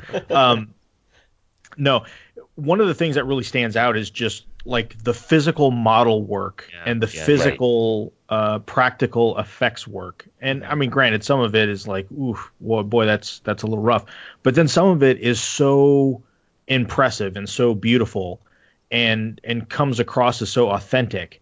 Um, when I see movies nowadays, you know that that are, especially when they have direct tie to that type of effects work, um, and to see it be overly CG'd, um, it it it just part of me feels a little sad, you know, and and uh, not for any like logical reason, like objectively, it's like yes, this there are many things that look way better because they have CG to be able to do this stuff, um, but but there's some of it. It's just there's something about knowing that you know that building is a real building you know the tyrell building is is somebody built that and lit it and you know it's a physical it's a physical thing Right. um Russ, I completely agree with you. Even though I saw it on my uh, on my budget Blu-ray, uh, Well- it, it it holds up so incredibly well. Like it, it is it's remarkable how good the original Blade Runner looks. But I I think 2049 the effects are going to hold up incredibly well um, as well. There there weren't many scenes where I was like, oh gosh, this you know you can you can kind of see what's what's happening here. Um, I, I think the the the scale, the effects, it was restrained, it was controlled, it was beautiful. Um, I, I think these the effects here are going to hold up very well. I, Sure, Let's sure. let's let's talk about that a bit. Let's talk, and then we'll get to performances. I promise. Um, but let's, let's talk about. I mean, we're production. taking our time, Aaron. We're, Uh, we're going It's a Blade Blade- Runner. It's a Blade Runner we're- we're podcast. doing Denny We're- style. Yeah, we're Yeah. in the spirit here. I uh, Uh, I was looking at the credits and and there's certainly a lot of miniature work done too. So I I was very appreciative of just the practicalness that they had. I think maybe some of the things that were kind of just um, interesting to me was just um, the flying car sequences, right? So some of those might look a little bit weird, maybe ten years down the line, but um, I agree with Ali that everything looks pretty good. Like it looks pretty solid, and I I'd, I'd have to watch it again with a closer eye just to try and figure out which scenes maybe uh, were green screened or you know where they did some other stuff. But um, you know even some of the uh, the Rachel stuff was pretty good. What the so, so keeping the original in mind, that's something, and we talk about this on the commentary track. I don't want to re-step over that too much, but the Ridley Scott's the kind of guy who fits with directors like like Cameron or Michael Bay, even where they they know what they're they're meticulous, and the Fincher is a great example actually. They mm-hmm. they have these they have this meticulous eye for how to use effects. It's not just using it because they can use it, but using it in a way where it's going to look good no matter what. And I say this specifically that like that first Transformers movie, it still looks good today. Those effects haven't Yeah. aged. They don't like you know that's that's ten years ago now, and it regardless of again regardless of quality of Transformers movies, they look very consistent throughout the run of Transformers movies. They still look the same. They look convincing enough as far as robots that transform into something. And Ridley mm-hmm. Scott's Blade Runner, Russ, you mentioned yes, there are you know it's obvious it's an, a 35 year old movie, but at the same time the way he's incorporating matte paintings and and Yeah. and, and um, Yeah. you know little optical effects and miniatures and what have you, it still fits because the movie the movie's atmosphere is so strong. It's it's doing such a great job of communicating you what this world is supposed to be. And with this movie, I can agree that the effects are. I mean, they're obviously great. This movie costs 185 million dollars. It's coming from a major studio. They they gave it the A-list treatment, but it makes me wonder how special that really is these days when you have so many movies that cost you know obscene amounts of money and look great. Now. I can give this credit for having lots of practical effects, but so did Force Awakens. I mean, that movie also has a lot of practical effects. And- Sure, sure. and so it's it's great that it looks this good and i'm sure years to come it'll still look very good but it just it doesn't win too many points for me for that regard that said Deakins cinematography is something else here like he's he's Yeah. the way he's constructing i mean because that goes hand in hand with how these effects work you have to plan for this kind of thing and i do think there's a lot of amazing sets and and like ways that he's positioning the camera to emphasize certain things something like the scenes involving Jared Leto, where you're in this windowless room that seems to have the sun somehow beaming on it at all times and creating Right. shadows and water effects that are how they're reflecting on the walls. It's tremendous, uh, regardless of Leto, uh, which we'll talk about in a second. I, I do think there's a lot of just really interesting ways he's gone about, and you know the collaboration has worked to portray this world, um, whether it's in these closed off spaces or in these expansive areas that involve giant trash heaps or shitty Los Angeles or shitty outside Los Angeles or Right. shitty Las Shitty- Vegas. shittier outside Los Angeles. or what? Do you think somebody was trying to say something about San Diego? Uh, I think so. Yeah, Yeah, they really took it down, took it down on San Diego here, but it's not like anywhere else looked all that appealing either. So it's, um, but uh. Off-world, Aaron. Off-world. Uh, Off-world probably looks amazing. Yeah, you know, off world. Off world's Arnold. like clean. Off-world's like Star Right. Trek. It's just like it's Right. all white walls and fancy doors and what have you. Everybody's friendly. Like it's just all everybody. You notice everybody in the, in Los Angeles looks like like a really fashionable homeless person.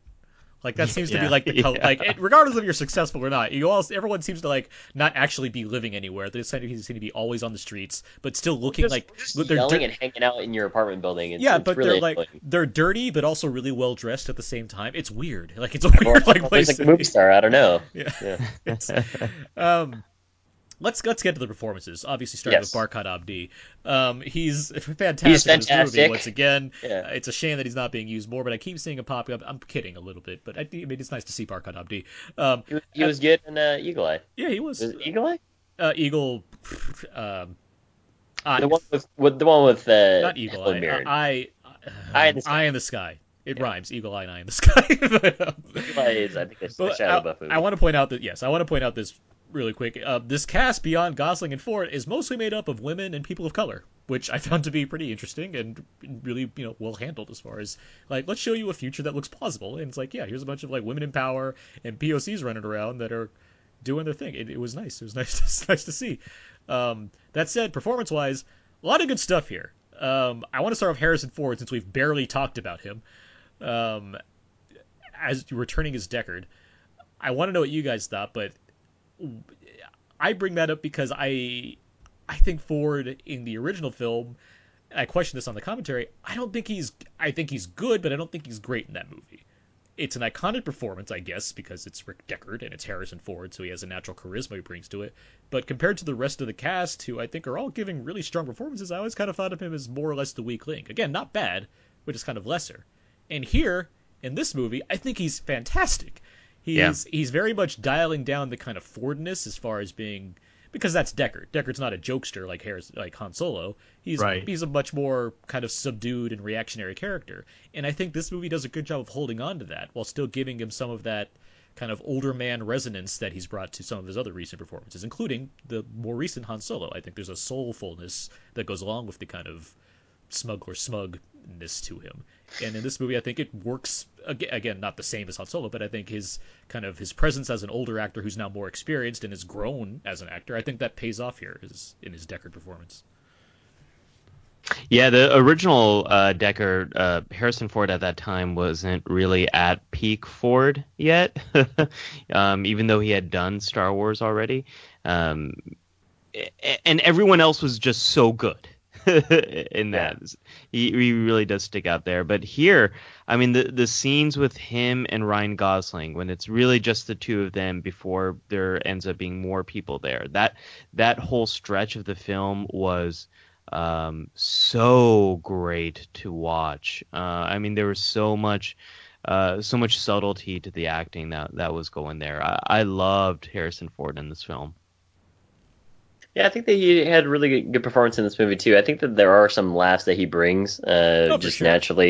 Yeah, yeah. I mean, uh, obviously the movie is it's not as though people are out competing each other for the most yuck yucks, but, but um, you know he's just got some some uh, some funny things to say. Except for Dave Bautista, he's a ball of laughs. That, That guy was like cracking. He, he's basically Drax, but in in no makeup in this movie.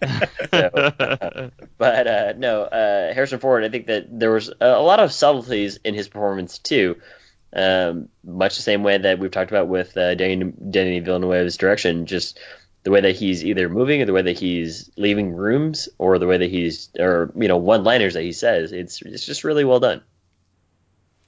Yeah, and it, it seemed natural because you got the parts of the character, and I'm not gonna spoil anything, where he's very flippant and uncaring about something you would expect him to be more caring about, um, which definitely fits the Deckard thing. But you could also tell that he's kind of softened up, and I think I think it's kind of a parallel to Ford himself, right? Like, I mean, yeah, Harrison 1982 Harrison Ford, you know, didn't like to give interviews, didn't didn't didn't talk about Blade Runner period. Like you never heard him talk about that movie. Um was was kind a little bit kind of prickly of a of a of a character in real life at that time. Um and since then he's oh, he's he's kind of uh He's- opened up. he's in on the joke itself of the Yeah. grumpiness at this point, Yeah. which is Yeah. amusing. yeah, and he's he's embracing, you know, I mean, just you know, just what was it on the Tonight Show when you know the Chewbacca was in the Yeah. au- audience, and he's, you know, I mean, he's he's he's learned to uh, to kind of lighten up, for lack of a better term, and I Well, think I think that and also like writers seem to be playing to that strength of this is a guy who seems to play up this grumpy image. Let's play into that. I think there's Yeah. yeah, yeah. And Right. you know, again, you, you know, you get older, you you tend to just kind of lighten up a little bit. I mean, you know, the But, but yeah, Ford, I think is I do think he's really good here. I was, I, Yeah. I especially, I mean, because the, I guess it's more because I I had a the level of expectation of what he was going to bring and what the rest of the film was going to bring, and it was it defied that expectation. I think it, it played. I mean, I guess the thing I was most surprised about this movie is how much it played like Blade Runner.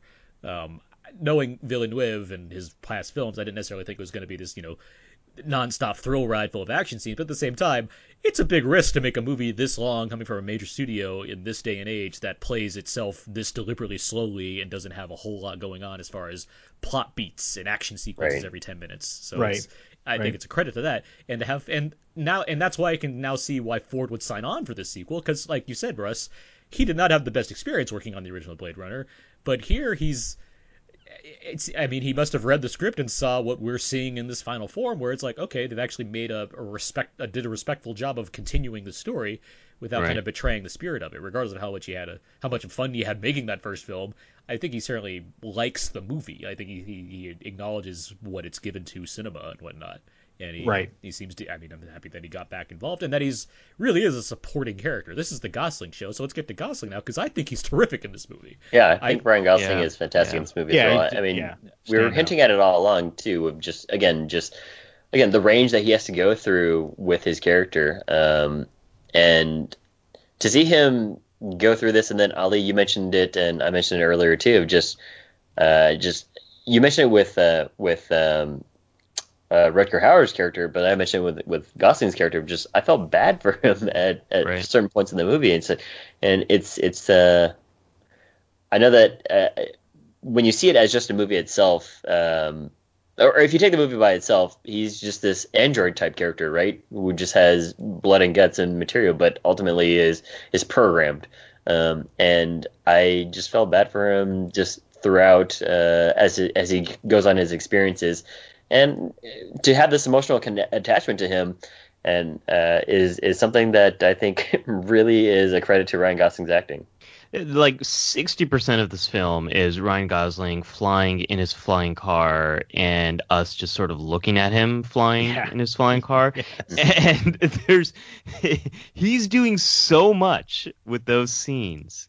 Um, the way he's carrying himself is both human and um, and a- a little different. Um, so I, I so enjoyed uh, just watching him him act and uh, and play that role. And I mean, there's not a lot of dialogue, and th- you really walk away feeling for his character.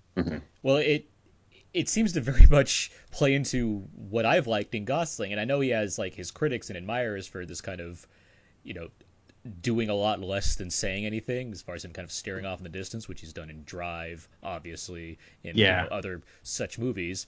Eh, Despite the fact that he's a pretty funny guy, if you see even like La La Land, which is on HBO a lot now, like he's he has a lot of great comedic beats that he plays in that movie. Right. Um, but he has he does have this kind of thing where he can stare off into the distance, and either people really like that, and a lot of people really do like that, or they don't. They kind of be like, okay, this guy's just not doing much, and somehow he gets praised for it.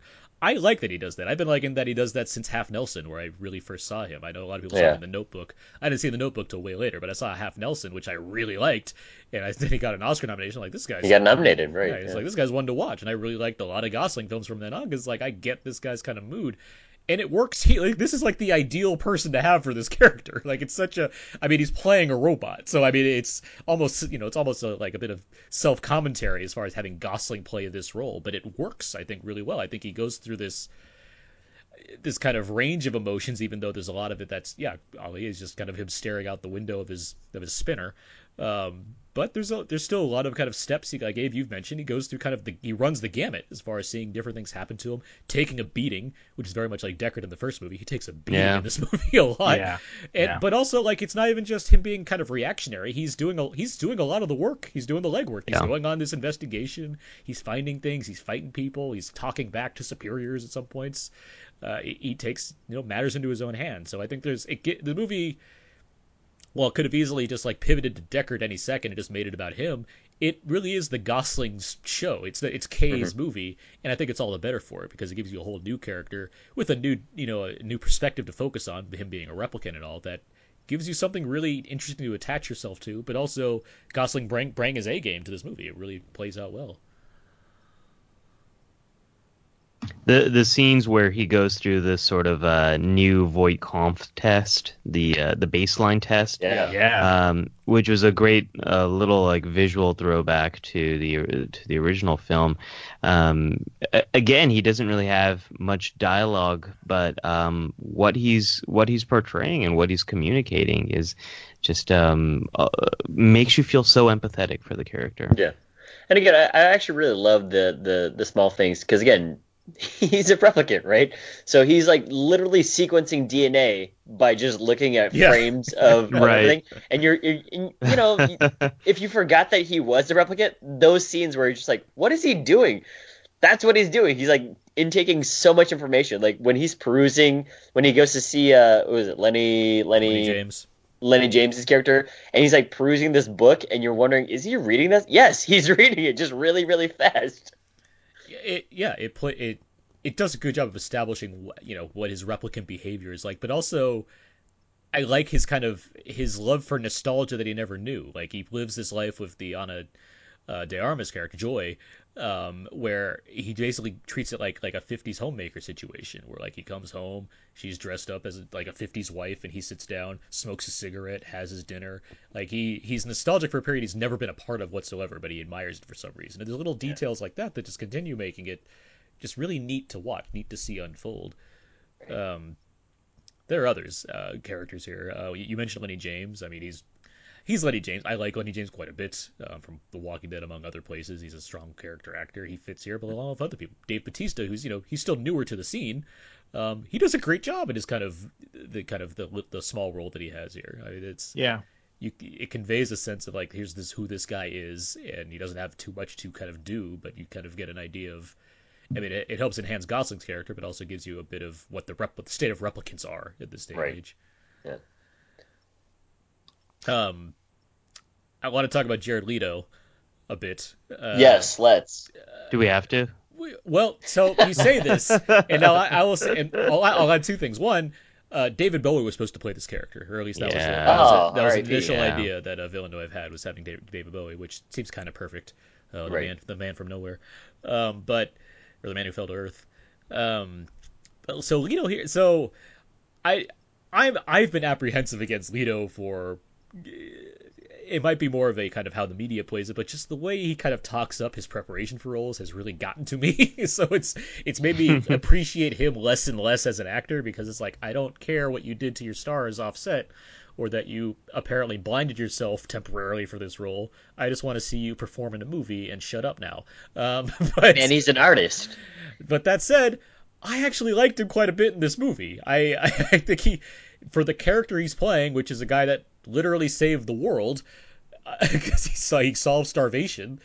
I would get that he's like this kind of ego-driven guy that wants an army of replicants of his own to, you know, create life and what have you. Like it, that I, I found the kind of the, the the what he's doing in this role made sense to me, and I think his kind of his his uh, ambition to play up this kind of role worked to for what the what the Wallace character is supposed to be. He Felt the most out of the Ridley Scott film character. The, the most of it. Sorry, say say that again. He felt like he was uh, uh, the most recent Alien film. Um, it, it, it, he's he, he needed a little bit more for me to buy into his motivation. Um, um, so I, I, I was fine. Um, I thought the character and the writing behind the character didn't really fit with the rest of the film. How about you, Russ? Yeah, I I found myself liking uh, his performance more than I thought I would. I'm I'm not the biggest Jared Leto fan just in general. I I d- didn't like his Joker. I, I did. Yeah, I, I I'm kind of like with you, Aaron. Sometimes I, I get caught up in the shenanigans, um, probably more than I should.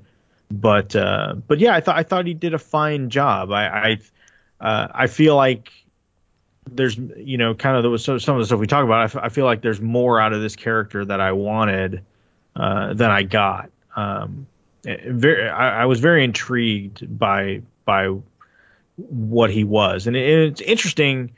Um, the the kind of the connection between Wallace and like Tyrell, right? Like Tyrell was killed with uh, Batty putting his thumbs through his eyes um, and crushing his skull um, and he had those ridiculous like thick uh, glasses. Coke uh.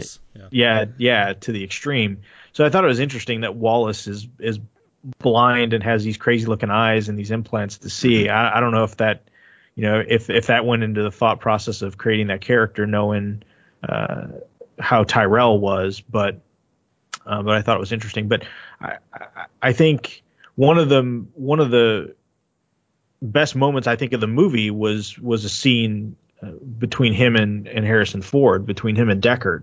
Mhm. Uh, I, I thought that whole sequence was pretty fantastic. I I agree, and I actually think that's also what helps me like Ford's performance so much because here's a Ford's the kind of guy who I could see easily responding a lot more to Leto in a different kind of role, but here he's so patient and so kind of he's doing a lot of reactions and face acting to kind of convey what's going on in his mind as Leto's you know monologuing to him. I was like, this is great Ford stuff. like this is really good. Uh, Yeah, and it- I- work. I, I bought the emotional response and the emotional acting that he did in this more so than I, I mean I'm not I'm not bagging on his performance in The Force Awakens, but just the emotional scene he had with Kylo Ren and um, Yeah. at the very end, I, I was very happy with that sequence, that that that scene in, in that movie. But to me, this kind of ratcheted up uh, for Har- for for Ford's performance. Like I bought it way more um, and was invested way more in, in what he was trying to convey in Blade Runner in in, in 2049 than than uh, than Force Awakens. Yeah, totally. It really makes me want to see another Indiana Jones.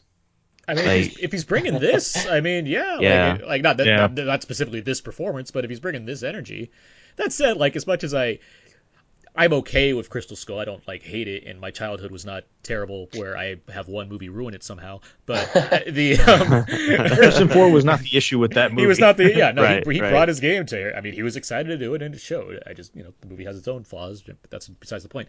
Um, let's talk about two other characters here because they're both badasses, um, and they do a lot of the heavy lifting as far as being tough characters. Robin Wright and um, Sylvia Hoeks, uh, who plays Yeah. Love, Jared Leto's kind of right hand, who is tough as nails and very intimidating. Um, some good work by them. Uh, Wright has less to do. She's just like the lieutenant for Gosling's character. right. But, I mean, between this and like Wonder Woman and even House of Cards, like she's certainly she's making a she's certainly making a certain image for herself these days as opposed to Princess Buttercup. So Yeah, I, I you know, I, I, I thought that her character was all right. I think that as it progressed, it became, I became a little bit, I became, I warmed up more because early on, I think that there's some elements of her that really just wants to keep the whole entire piece, right? Of okay, well, replicants will be replicants and humans will be humans, and she's uh, exposition. I just I mean, that's really what she is. it is exposition, yeah. but also just like her stance of, hey man, like I'm just using you guys because you guys are a great workforce too, but I really want to keep you guys away at bay um, because there's like this. There's like this the Colonel Jessep type thing with her of just like the you know we got to be on that wall kind of thing. It's like well okay I see that, but again later on where she's starting to warm up and says like okay well look you know I'm gonna give you some time to to do your thing. Um, it's like oh well I see now that uh, perhaps uh, they just maybe they they didn't flesh out your character as much as as uh, I would have liked.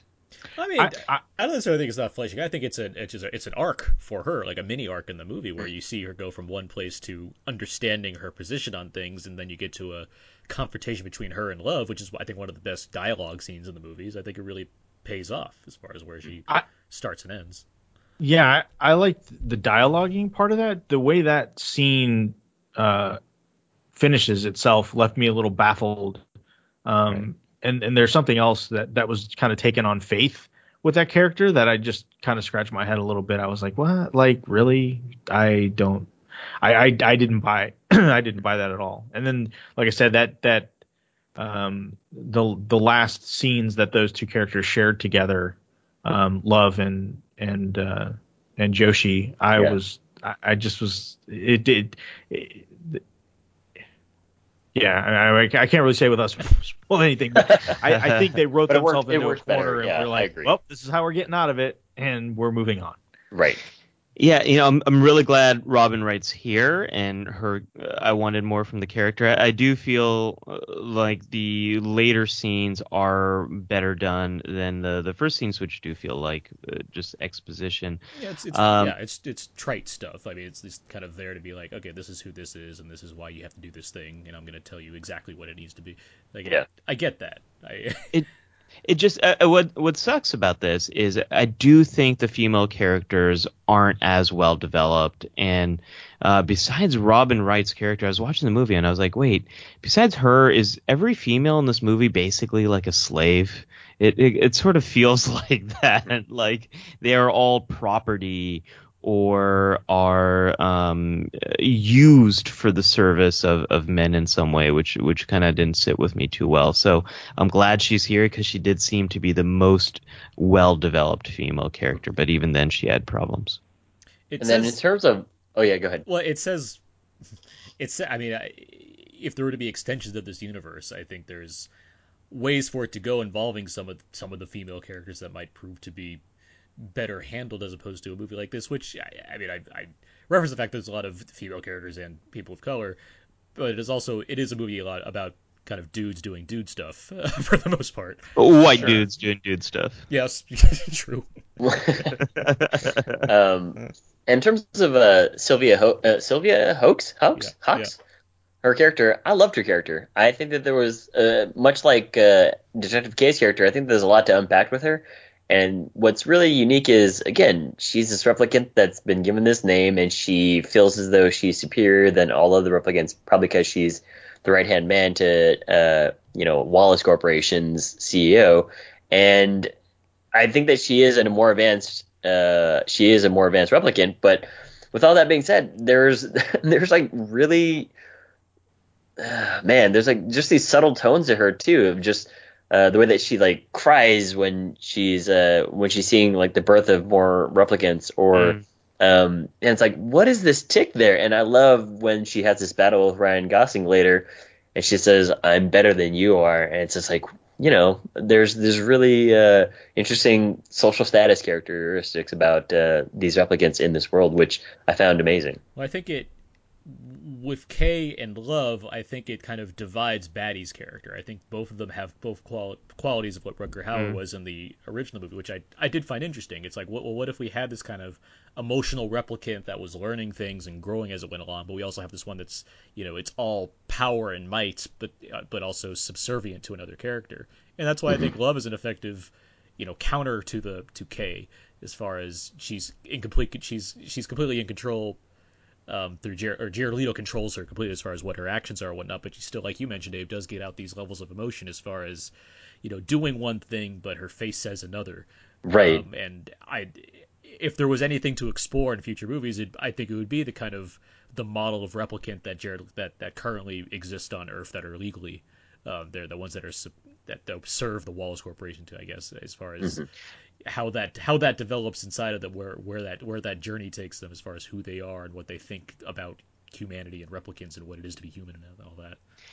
Abe, you mentioned something here that makes me uh, makes me want to think about this a little bit more. But her character does sort of represent some of the the class hierarchy in um, in the replicants, and that that's a pretty cool thread right there. You know, this idea that artificial life would they recreate some of the social injustices that that hum, humans do and humans Right. have and humans struggle with, um, and that's something that a lot of science fiction, when it comes to AI, they're so uh, protective of their in group. It's always AI versus humans, Right. but this idea that there might be a, uh, there's going to be problems within AI. And that's interesting. And are they having those problems within AI because they're so modeled after humans? You know, there's so you could kind of go around and around about that. That that would be You're an interesting thing to unpack. Well, and I, I sorry, well, there's to, to speak on that. There's also this kind of this notion of what replicants really want out of their their quote unquote life. Yeah. Um, and it's I mean, if there would have to be like some kind of spoiler talk in another episode or something, but I do think I do think there's I mean there's a point when Kay's character learns something um, that's actually not true or not what he expected, and the response to that from another character is that you know all all replicants want this and i think that Right. that speaks to this what i was i mentioned briefly earlier this kind of idea of uh, hints at some sort of religion or some kind of ideology within replicants that i think would be very interesting to explore and in some kind of other other media just as far as what replicants really think and what they aspire to be Right. knowing, al- already knowing that they're not human to begin with Yeah, Um, and to bring back full circle, that again, that's why I think it's really interesting that we have the the Gosling train to take us as as the uh, you know the movie Avatar, right? You know, he's the replicant. It's going through all this stuff. There's it, questions posed by a Robin Wright's character of like, hey, you know, Kay, what do you think? What you think you got a soul here? And he's just like, uh, no, I, I don't. Um, but then later, his face kind of just says, maybe I Mhm. do. Uh, Mhm. and then I actually love the, the line later when she's like, "Tell me a story." It's like I feel weird telling you a story of, of a memory that, that never existed because I was never a child. Uh, and I was like, you know, it, it it's uh, it's a Ghost in the Shell movie that is better than the the one that we got last year. So, or is it this year? Um, This year. But this year. yeah, so it's it's it's trying to answer these, or it's actually just asking these questions and maybe not necessarily looking for answers, which I think I appreciated a lot about it. well, it's exploring it's exploring these questions in a more interesting ways Yeah. it's double downing on it as opposed to apologizing for you know race bending. so it's, and and you know what? What I love about these Blade Runner films is we never even see inside of a replicant. Like Oh, we, yeah. we don't need Yeah. to know, we don't need to see and and uh, have it demonstrated to us that yes these are synthetic life forms like that the acting the writing um ev- everything else sort of sells it so um it, it- what I love about that is you can have those moments where you're just watching Ryan Gosling and then he says something like well you know I, I yeah I can tell you this memory but I, it's not even real um and sort of we're we're kind of shocked into kind of thinking about all of this and asking these questions. Um, that Blade Runner does that so well. What do you guys think of the score by Hans Zimmer and uh, I was waiting for Benjamin us to talk. Yeah. I thought it was all right. Eh, I I would have liked a little more Vangelis, to be honest with you. Yes. Uh, I know there were some homages there, obviously, and I don't know, maybe in a two-hour and forty-five minute movie, you didn't want to, like, maybe that would have been too much. Mhm. But, um, I, I personally, I think I think it should have it should have aired uh, more on that side than the Vangelis side. Like, I, I wanted to hear more of that style in the movie. So, yeah, we did need to have more saxophone, but we did need to have more of the. we did need a little bit more of the original score here. I know there was some drama. The original composer was sort of let go, um, and and Hans Zimmer and um, Benjamin who's the Wallfisch. other? Yeah, they were brought in. There's about uh, two or three sequences in, in the film that I think are well scored, but it um, the original combined the visuals, the acting, and the score to really um, emphasize certain moments really well. And I thought the score here it didn't hold its weight against the visuals and the acting. Like it, it- the cinematography and the acting were at another level, and the score was just not up to par. I can agree, um, because Blade Runner has such a unique score to it, and this is Hans Zimmer and Wallfisch doing more or less their thing. I, I, because I, so I remember, yeah, uh, Jóhann Jóhannsson, who worked with Villeneuve on his past three movies. Sicario, yeah. Sicario, Prisoners, Arrival. and, and Arrival.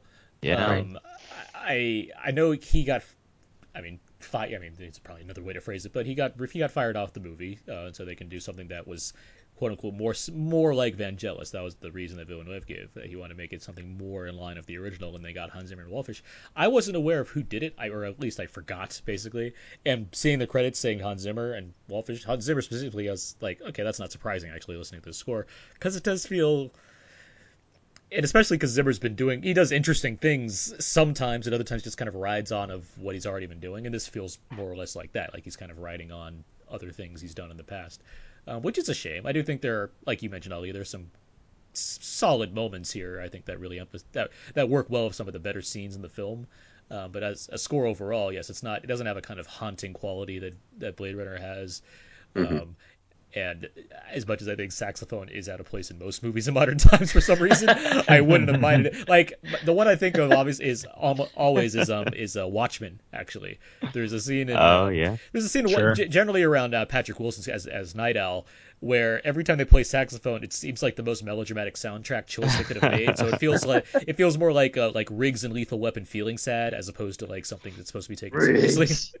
um, where it's just like, like and, it, and so I don't know if Bla- this movie necessarily needed that in the same way that the '80s really works with that kind of tone. But yeah, I it is a shame that a movie like this that has so many other things working for it production wise doesn't have this kind of towering score. But also, I mean, Jóhannsson was you know taken off the film and Zimmer and Wallfisch were brought on in July. I'm seeing so I mean Yeah. that's It's not, too time. bad. that's not I no wish- time. There's a there's a score here, but I mean, there I, you can see there being a, a you know more time to put in something that's really definitive for something like this. Right.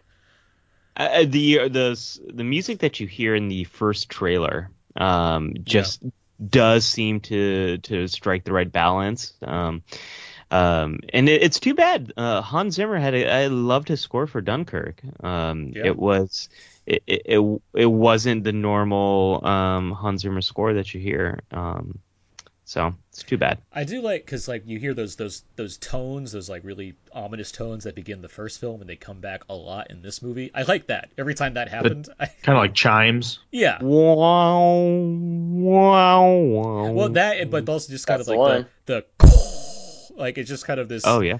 it, like it's literally the first thing you hear in the first in the It- first yeah, movie. and it, yeah. Oh, it yeah. Really, it really makes everyone shut up when And that- they're yeah, watching and the that- right. and that right. pops up in this one like a few. It's like I think it happens right when he gets to orange. Right when that happens, it like It does, that yeah. It does. It happens like, again. And I'm like, oh, cool. All right, this is like step three of the movie. Uh, we didn't. I was I was I was disappointed we didn't get the um the the Japanese lady on the on the blimp billboard Oh. thing. Right. I, I kept. I have to see it again. I, I'm curious if there is any kind of specific reference to that. But yeah, it is.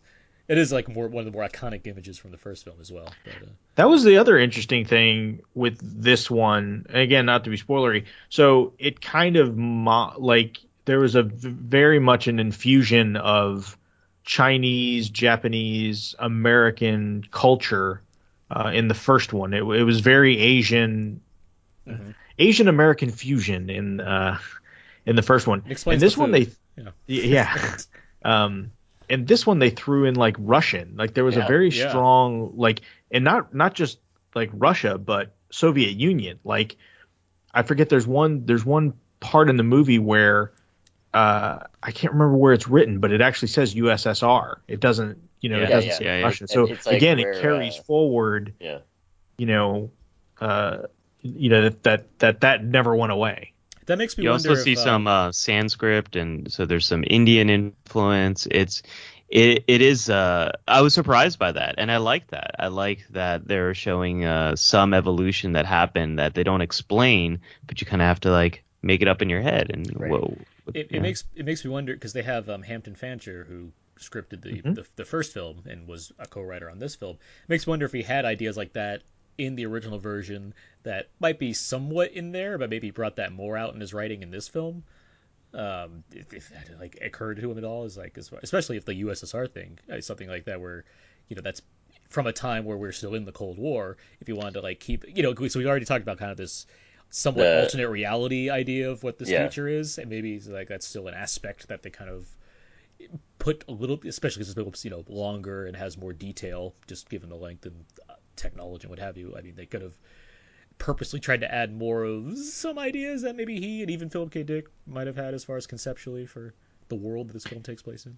it and it's funny because you know a lot of people don't realize it you know there's a lot of emphasis on the first movie given to atmosphere and the look uh, and and how things were done and if if that movie had a full budget like if if that movie had the budget of 2049 that movie would have looked a lot different because the reason things were filmed at night that there was a lot of smoke and smog and everything was they just didn't have the budget to film during the day and build the sets and mm-hmm. do things during the day. Whereas when you do it at night and you put a lot of smoke and stuff it covers over all the stuff they couldn't afford to do.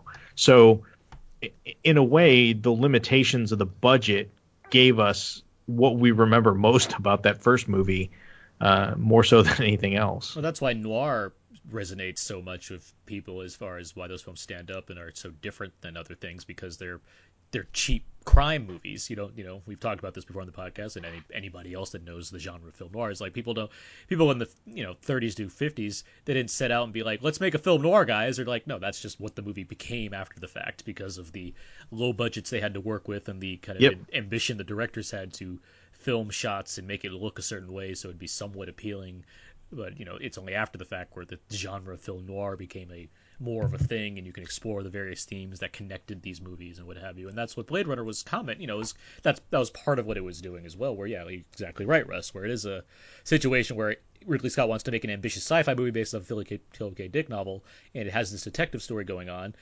but you're only going to get so much to work with and the technology's only so far as far as cinematics to make a, a whole you know futuristic world come to life so what do you do well you make it for the budget and you do as best you can and that happened to be one of the most influential sci-fi movies of all time um, but Yeah. it has a very specific look and yeah this movie Well, they clearly didn't have enough vision, like Tommy Wiseau, of building the set to make it look like the alleyway. Exactly. So, but this movie it does have it, you know it has a grander scope i guess just because of yes it has kind of you know do anything money to go with it but I do like that it it almost feels like it's dialing down the noirish aspect to kind of go in a different direction. Yeah. Rightfully Yeah. so, because why would you want just another retread of the thing you saw already, unless it's Star Wars and then you make a billion dollars. But I mean, it's, it's beyond that. I mean, Because of that reason in itself, a billion dollars. but I, I mean, it can work both ways because you know, for every Blade Run- for every Blade Runner, you also get a Mad Max Fury Road sometimes too, which is you know hmm. exactly like the other Mad Max movies. It's just fucking awesome. So it's like I don't know, like it's With a really good score. yeah, it, with a with a great score exactly. Yeah. So, um, anything else we can say about Blade Runner? We've been talking about it for quite a bit. Uh, what should we give our rating? yeah, okay. Uh, okay, when should people go and see this movie? When would you say people should see Blade Runner 2049? Let's start with Ali. Uh, now you need to see this on the big screen. Um, or if you have a 4K TV, maybe you can wait. no, I mean th- this is you got to see this on the big screen. Did anyone Um, see it in if- IMAX, by the way? I did not. No, No, but it's full aspect ratio, right? On Yes, IMAX? yeah. Yeah. Yeah, I, I, I'm definitely going to go see it again just for that. I want to see this on the big screen a, a few times, um, just because it's such a feast, such a visual feast. Russ? Uh, I would say if you weren't a huge fan of the first one, then I would wait. Uh, if you did like the first one, then I would say yeah, definitely go out and see it. Abe?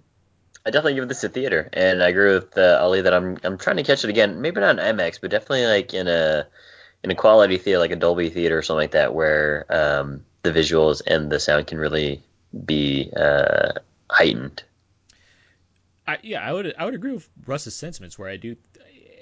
I, I would certainly say see this in a theater, see it in IMAX, see it as big as you can because it's just a, such a fantastic visual movie to kind of behold and take in, and has such a concentrated, you know, thoughts on certain things, and it's unlike a lot of things out there. It's it's it's it falls in line of those very expensive art movies that happen to be a big, you know, budget studio film. Something like I don't know, like Watchmen. Actually, I mean that's there's a, there's a lot going on in a movie that's not that simple, um, and yet they got the budget to do anything anyway. Um, but yes, it is very much like the original Blade Runner, and so it's it it has a certain mood to it that if you're not expecting that, you better get ready to, to expect it because it's not going to be a move that plays fast and loose with its ideas. It's going to take its time and do stuff. But certainly, I mm-hmm. mean, given that this movie exists and it's the way it is, I recommend seeing it just because it is different than a, you know plenty of things that you'll see that have the same kind of budget this year. And so, yeah, with that, I think that's going to conclude our talk on Blade Runner. We're going to keep moving Yeah. on. Before we get to feedback, I know Ali, I uh, we've been talking way too long about this movie, so unfortunately, unfortunately, we're gonna have to uh, say goodbye to you now. But uh, where can people find more of you online? Oh, you can find me on brainknowsbetter.com, uh, dot com, where I write about the psychology of science fiction. I wrote a, some. uh, It, it took me hours and hours and hours. I, I was trying to write 500 words, non spoilers, on the meaning of Blade Runner and Blade Runner 2049, um, which ended up being really hard, but that's up there. And you can also find me on uh, youtube.com slash the psych show, where I make psychology fun and easy to understand. All right, Awesome. Well, Ali, Yeah. thank you very much for joining us. For Thank you Runner for being on. Awesome to have you on. Yeah. So fun talking to you guys. And uh, congratulations again on 301. Oh, well, Thanks. Yeah. well, I mean, 301 is what we've really been striving for. So That's it's- actually yeah, it's it's a great. secret, secret sauce. 300 is easy, but it, to to not the first to- one. If you're gonna, if you want to wake up, and get out of bed for 301, you've done it. Yeah. Thanks, Ali. yeah, all see right. you guys. Okay, see ya. All right, Russ. It's just you and us as we keep going here. We're uh All out of bubblegum. well let's let's move into the feedback. Feedback, feedback, feedback. This is where we go over the various questions and answers from our Facebook page, facebook.com slash out now podcast. We asked a number of questions for you, the listener, and then you, the listener, gave us questions that you can that we'll, we'll try to provide you We'll, answers with. we'll try to answer for you. Yeah. Yeah. Russ, Russ, feel feel free free to, to, answer uh, for some of the questions that we posted to our, our audience here. The first question is What's your favorite non Indiana Jones, Han Solo, Deckard Harrison Ford performance? Jason has the best performance is either Anchorman 2 or Air Force One. He then adds paranoia because the scene between him and Gary Oldman is who can be the loudest? Oh, wait, it's also the grumpiest scene. So good on you, Jason. Uh, Chris has Witness. That's my answer. Tammy has Patriot Games. Manish has Working Girl. Lastly, Matthew has The Fugitive. yeah, I think Witness is a fantastic film, and Harrison Ford's fantastic. He builds he builds a house, a barn. A, a barn, among other things. Yes. Russ, do you have a favorite uh, non non Harrison uh, Jones solo Deckard performance from Harrison Ford? Um, probably. Hmm. I would say Working Girl. Yeah. Yeah. Yeah. I think it's funny. I always thought, man, he got robbed on that movie. Like everybody got nominated for their Except him, yeah. except him, and he he clearly had the best performance in that movie. Um, but but yeah, I would say I would say Working Girl, a little unconventional, but but yeah. It's a good pick. I like it. Next question we ask is, what's your favorite Denny Villeneuve film? Uh, Joe writes, certainly not Blade Runner 2049. Two hours and 45 minutes of my life gone. That movie should have been an hour and a half. Thumbs down, clown smile, and poop I don't know why he sent that. uh, Farron writes, well, now it's Blade Runner 2049, but I would have said Arrival before that. Love me some sci-fi. Chris writes, love his films, Sicario and Prisoners. Den- Dennis, I was going to say Denny. Den- Dennis writes, haven't seen much of his work, but Sicario. Marcus Robinson, friend of the show, writes Enemy, of course, and I agree with him. Um, and Manish writes Arrival, hands down. Yeah, I don't know. I mean, I think that Denny is really good at all of his movies. Uh, if I had to choose one that I could watch uh, again, um, it would be Sicario. Actually, I, I like Arrival, but that weird CG thing when she floats up to the spaceship really throws me off a little bit. that's, that's the one. like that's the it, it does bother me. So, Yeah, for me, it's a, it's a toss up between Blade Runner and Sicario. Mhm. Uh, I like, yeah, I thought I thought he I thought Sicario was a very very well directed movie. yeah, Um, I was not so big on Arrival, and I think that had more to do with the story than uh, than his direction. To be honest with you, you don't like Abbott and Costello? I, I like all of his films, not Prisoners, a lot. So I mean, it's uh, Prisoners, well shot though. It's well shot, Deakins does some good work in there, and and Jake Jake uh, Jake Gyllenhaal Jake does some good like work. it's weird because I feel like I always want to come down on Prisoners when I think it's okay. I just I, I think It, it's the- a the- long movie though. Well, it's also one that I just never want to watch again. Like I have no desire to be like, yep, let me put Prisoners on because why not? And like he makes some dark movies, and I want to watch those again. Like I've watched Sicario like four times now at this point. Same here. Yeah, I've watched it like Um, five six times. But Enemy is awesome, and it's like 90 minutes. It's, it's so like, yeah, let's Yeah. get in and out on this one, and it's great. If you want to see Gyllenhaal be great, watch Enemy. There's two Gyllenhaals. so. One's not who he seems to be.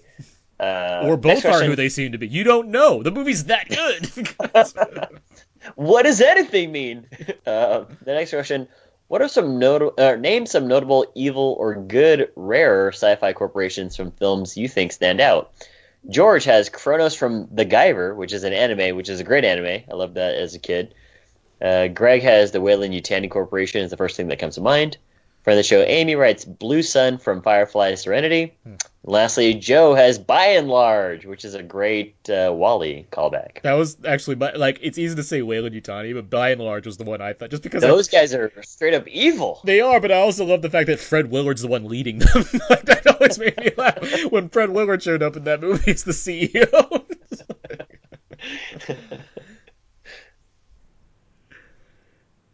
uh, any corporations come to mind, Russ? Any like sci-fi corps? yeah, yeah Weyland Yutani's Yeah. like number one. It just, it, yeah, Yeah, Makes sense. great logo too. Oh yeah. yes, Mhm. yes.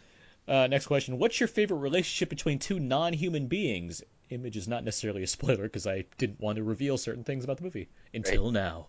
Um, Jason, Still haven't. Jason writes Scarlett Johansson and Bill Nighy in her. Okay, so the so Was Bill Nighy in her? he's the other operating system. Ah, I guess the one like later on that gets introduced. Um, Okay. although I'm question, I'm curious if was it Bill Nighy or another British actor because I'm not quite remembering right now. I don't know. Yeah. Um, but I'll look that up in a second. Uh, Joe writes WALL-E and Eve, and Luke and Darren writes WALL-E and Eve. Um, so yeah. Um, the next uh, the next question we have is a favorite detective story. Um, Cynthia writes The Silence of the Lambs and The Secret in Their Eyes, the original version. Um, she also adds Zodiac. All Yeah. good detective stories. Uh, Yeah. George writes Gone Baby Gone, and Nathan writes Mississippi Burning. It's a good detective story. I really like Silence of the Lambs. That was that was a good answer. I, I mean, the LA Confidential comes to mind right away. That's that's I mean, one of my True. Ultimates. That's that's a good one too. Russell Crowe breaking that chair. Yeah. And speaking of uh, prisoners, uh, Seven, I think is a pretty. Uh, I mean, that's one of my favorite films. I mean, it's a detective story. He turns himself in. No, I'm just kidding. it's about two. Brian Cox. It's not Bill Nighy. It's Brian Cox. Brian Cox, okay. Her. I was like, Bill Nighy was in there. Maybe he I- was one of the. Uh, maybe he was one of the. Um, you know, the consumers of it. I knew what he was referring to, but I couldn't think of it being Bill Nighy. But yeah, it's Brian Cox. Unless he's talking about another Bill Nighy vehicle, uh, where he d- voices an AI system. Sure. Russ, did you have any favorite detective stories? Um, yeah, I- I'm I like LA Confidential. Man, I, I could probably think of a thousand. Yeah. I, Uh, off, off broad. it, it's just like uh um it's like when when you're on the spot it's like your brain goes blank it's like uh, if you think of it, just shout it out randomly. That's what we do on the show. yeah uh, at any point in the show. we'll move into questions now that uh, the audience asked us. Uh, Alessandro asks us, "What old or classic movie would you actually like to see a sequel to? For example, Goonies 2, E.T. 2. Uh, what do you guys think?" His examples are hilarious. Um, what older classics? So like, what other like reboot cool do I need to see? Um, huh. Well, I'm gonna see the one that I want to see, which is uh, the Predator with Shane Black writing and directing. Well, but you've gotten like plenty of sequels over the years to Predator movies. Yeah, but I mean, like you know, that's the one that I do want to see. Uh, Fair, I But-. I mean, it's just like it's not like that's been long-standing dormant. Like you've seen Yeah, plenty yeah. That's true. I I, mean, what saying. yeah. Predator 2 with Danny Glover. I mean, we got to do a commentary on that still. yes, Predator Predator Two is on our long list of commentaries we should do eventually. Um,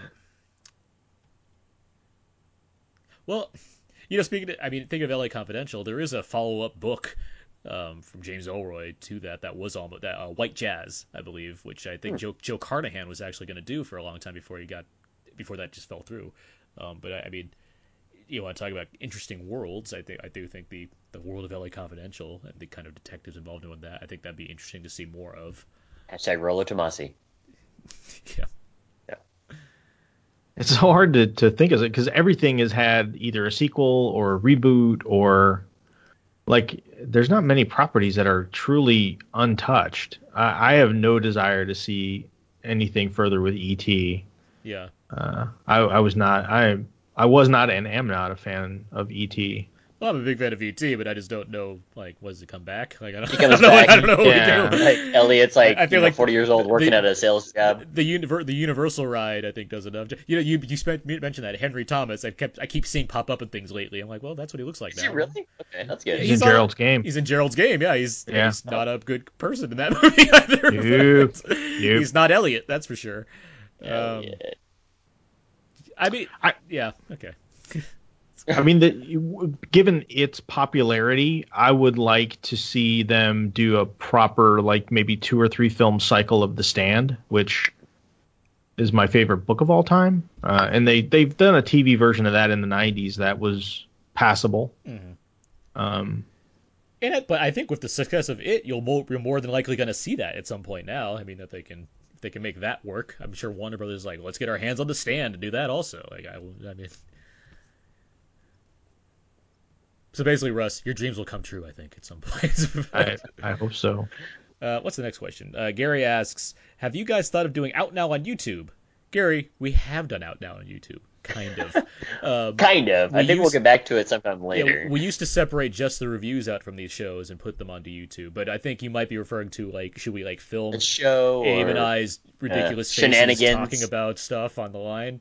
We'll see. We, we've t- we've discussed this. I mean, as- we, we've as- discussed doing our workout videos, you know, Tae Bo style, but that's coming out in in 2017, uh, 18, 2018. But we've talked we've talked about doing somehow trying to do like live shows in the past or what like specifically like filming us in some way or something. But you know we'll we'll see what happens in the future. But uh, And lastly, Dennis asks, "What is your favorite sequel that you didn't have high hopes for, but liked or loved it instead?"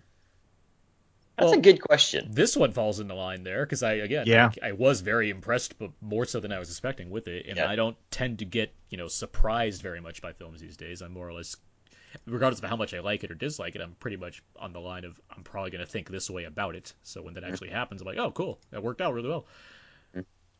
Um, I echo that sentiment about Blade Runner 2049. like I didn't, like I did not think I was gonna love Mad Max Fury Road just based off seeing what I was seeing before it came out. So like I wasn't surprised that it was fucking fantastic. so, um, but what sequel did I not have high hopes for? I'm trying to think.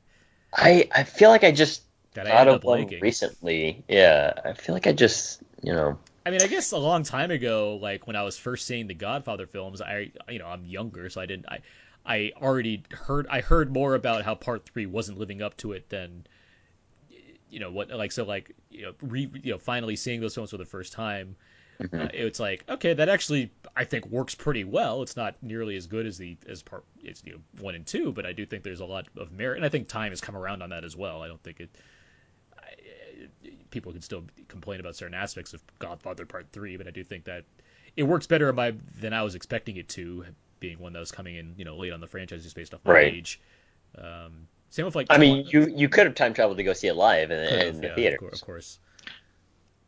I w- I'll go way back. Well, Uh-huh. not way back, way back, but um, I would say Terminator 2. yeah? Um, oh, because you I high on it.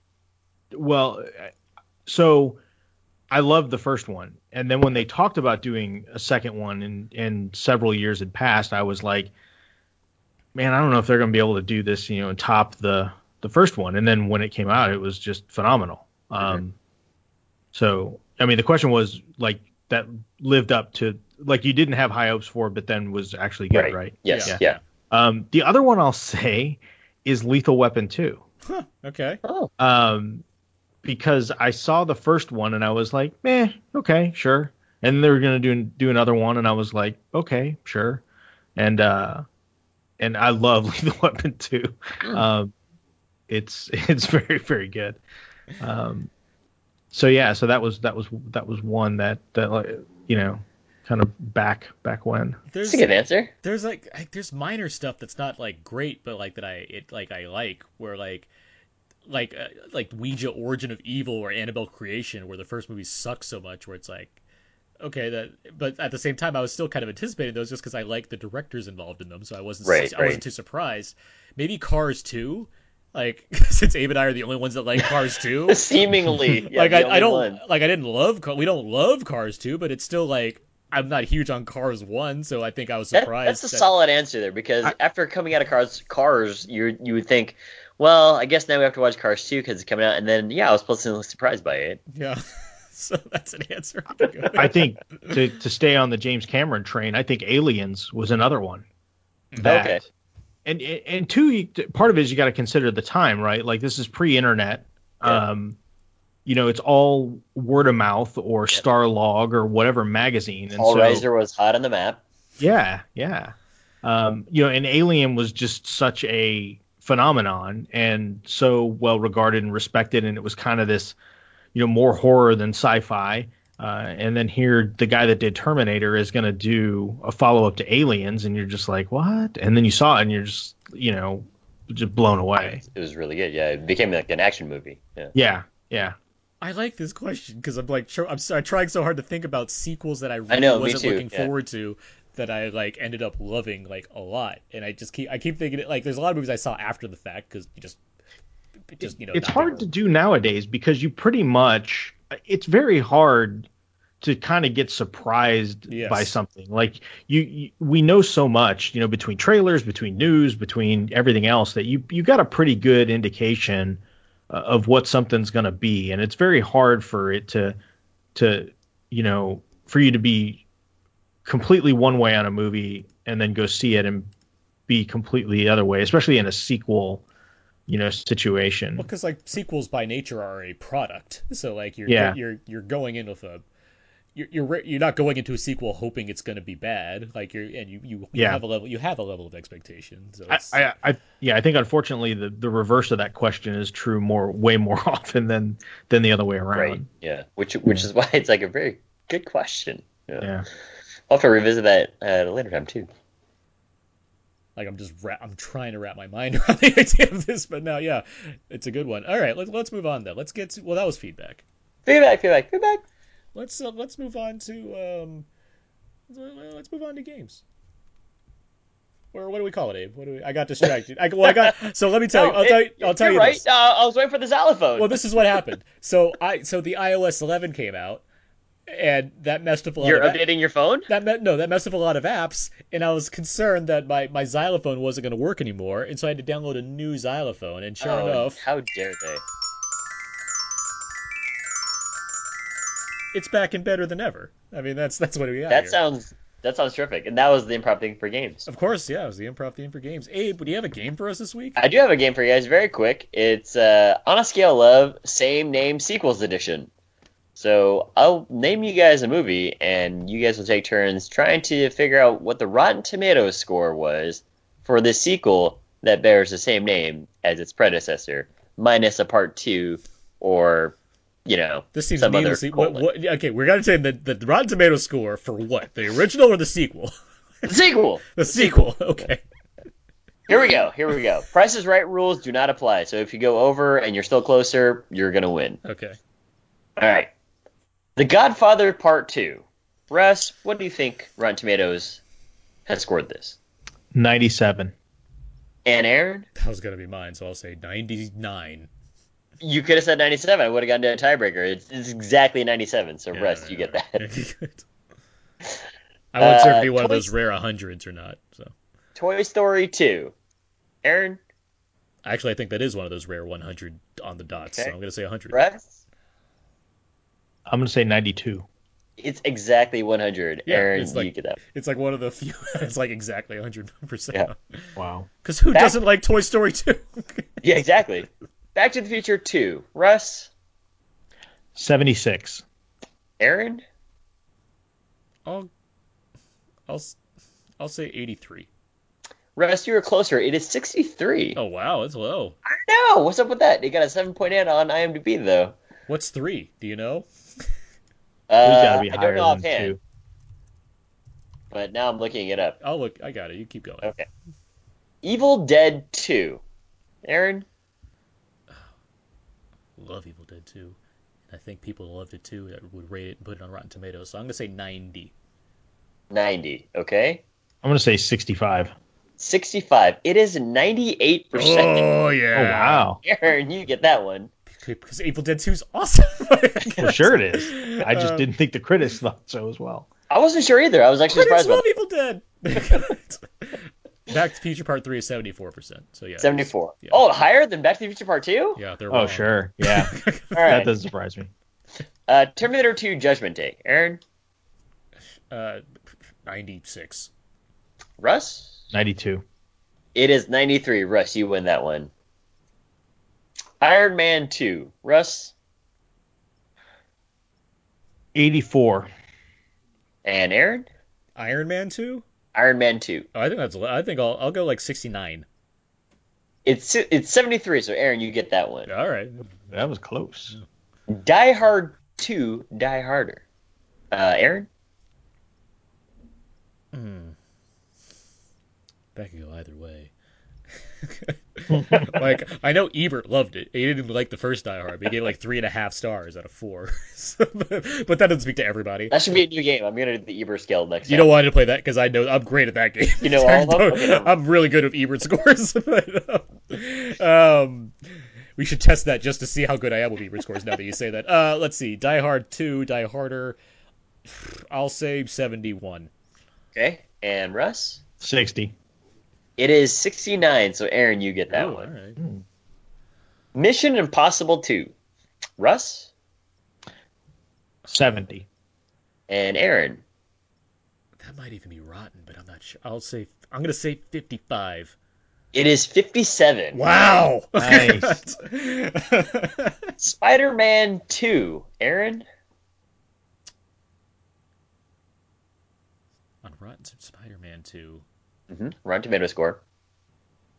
I feel like it's surprisingly lower than I than one would expect, given the regard that movie has. I want. I'm gonna say like 80, 83. Okay. And Russ? 95. It is 94. Russ, Ooh, you okay. are back.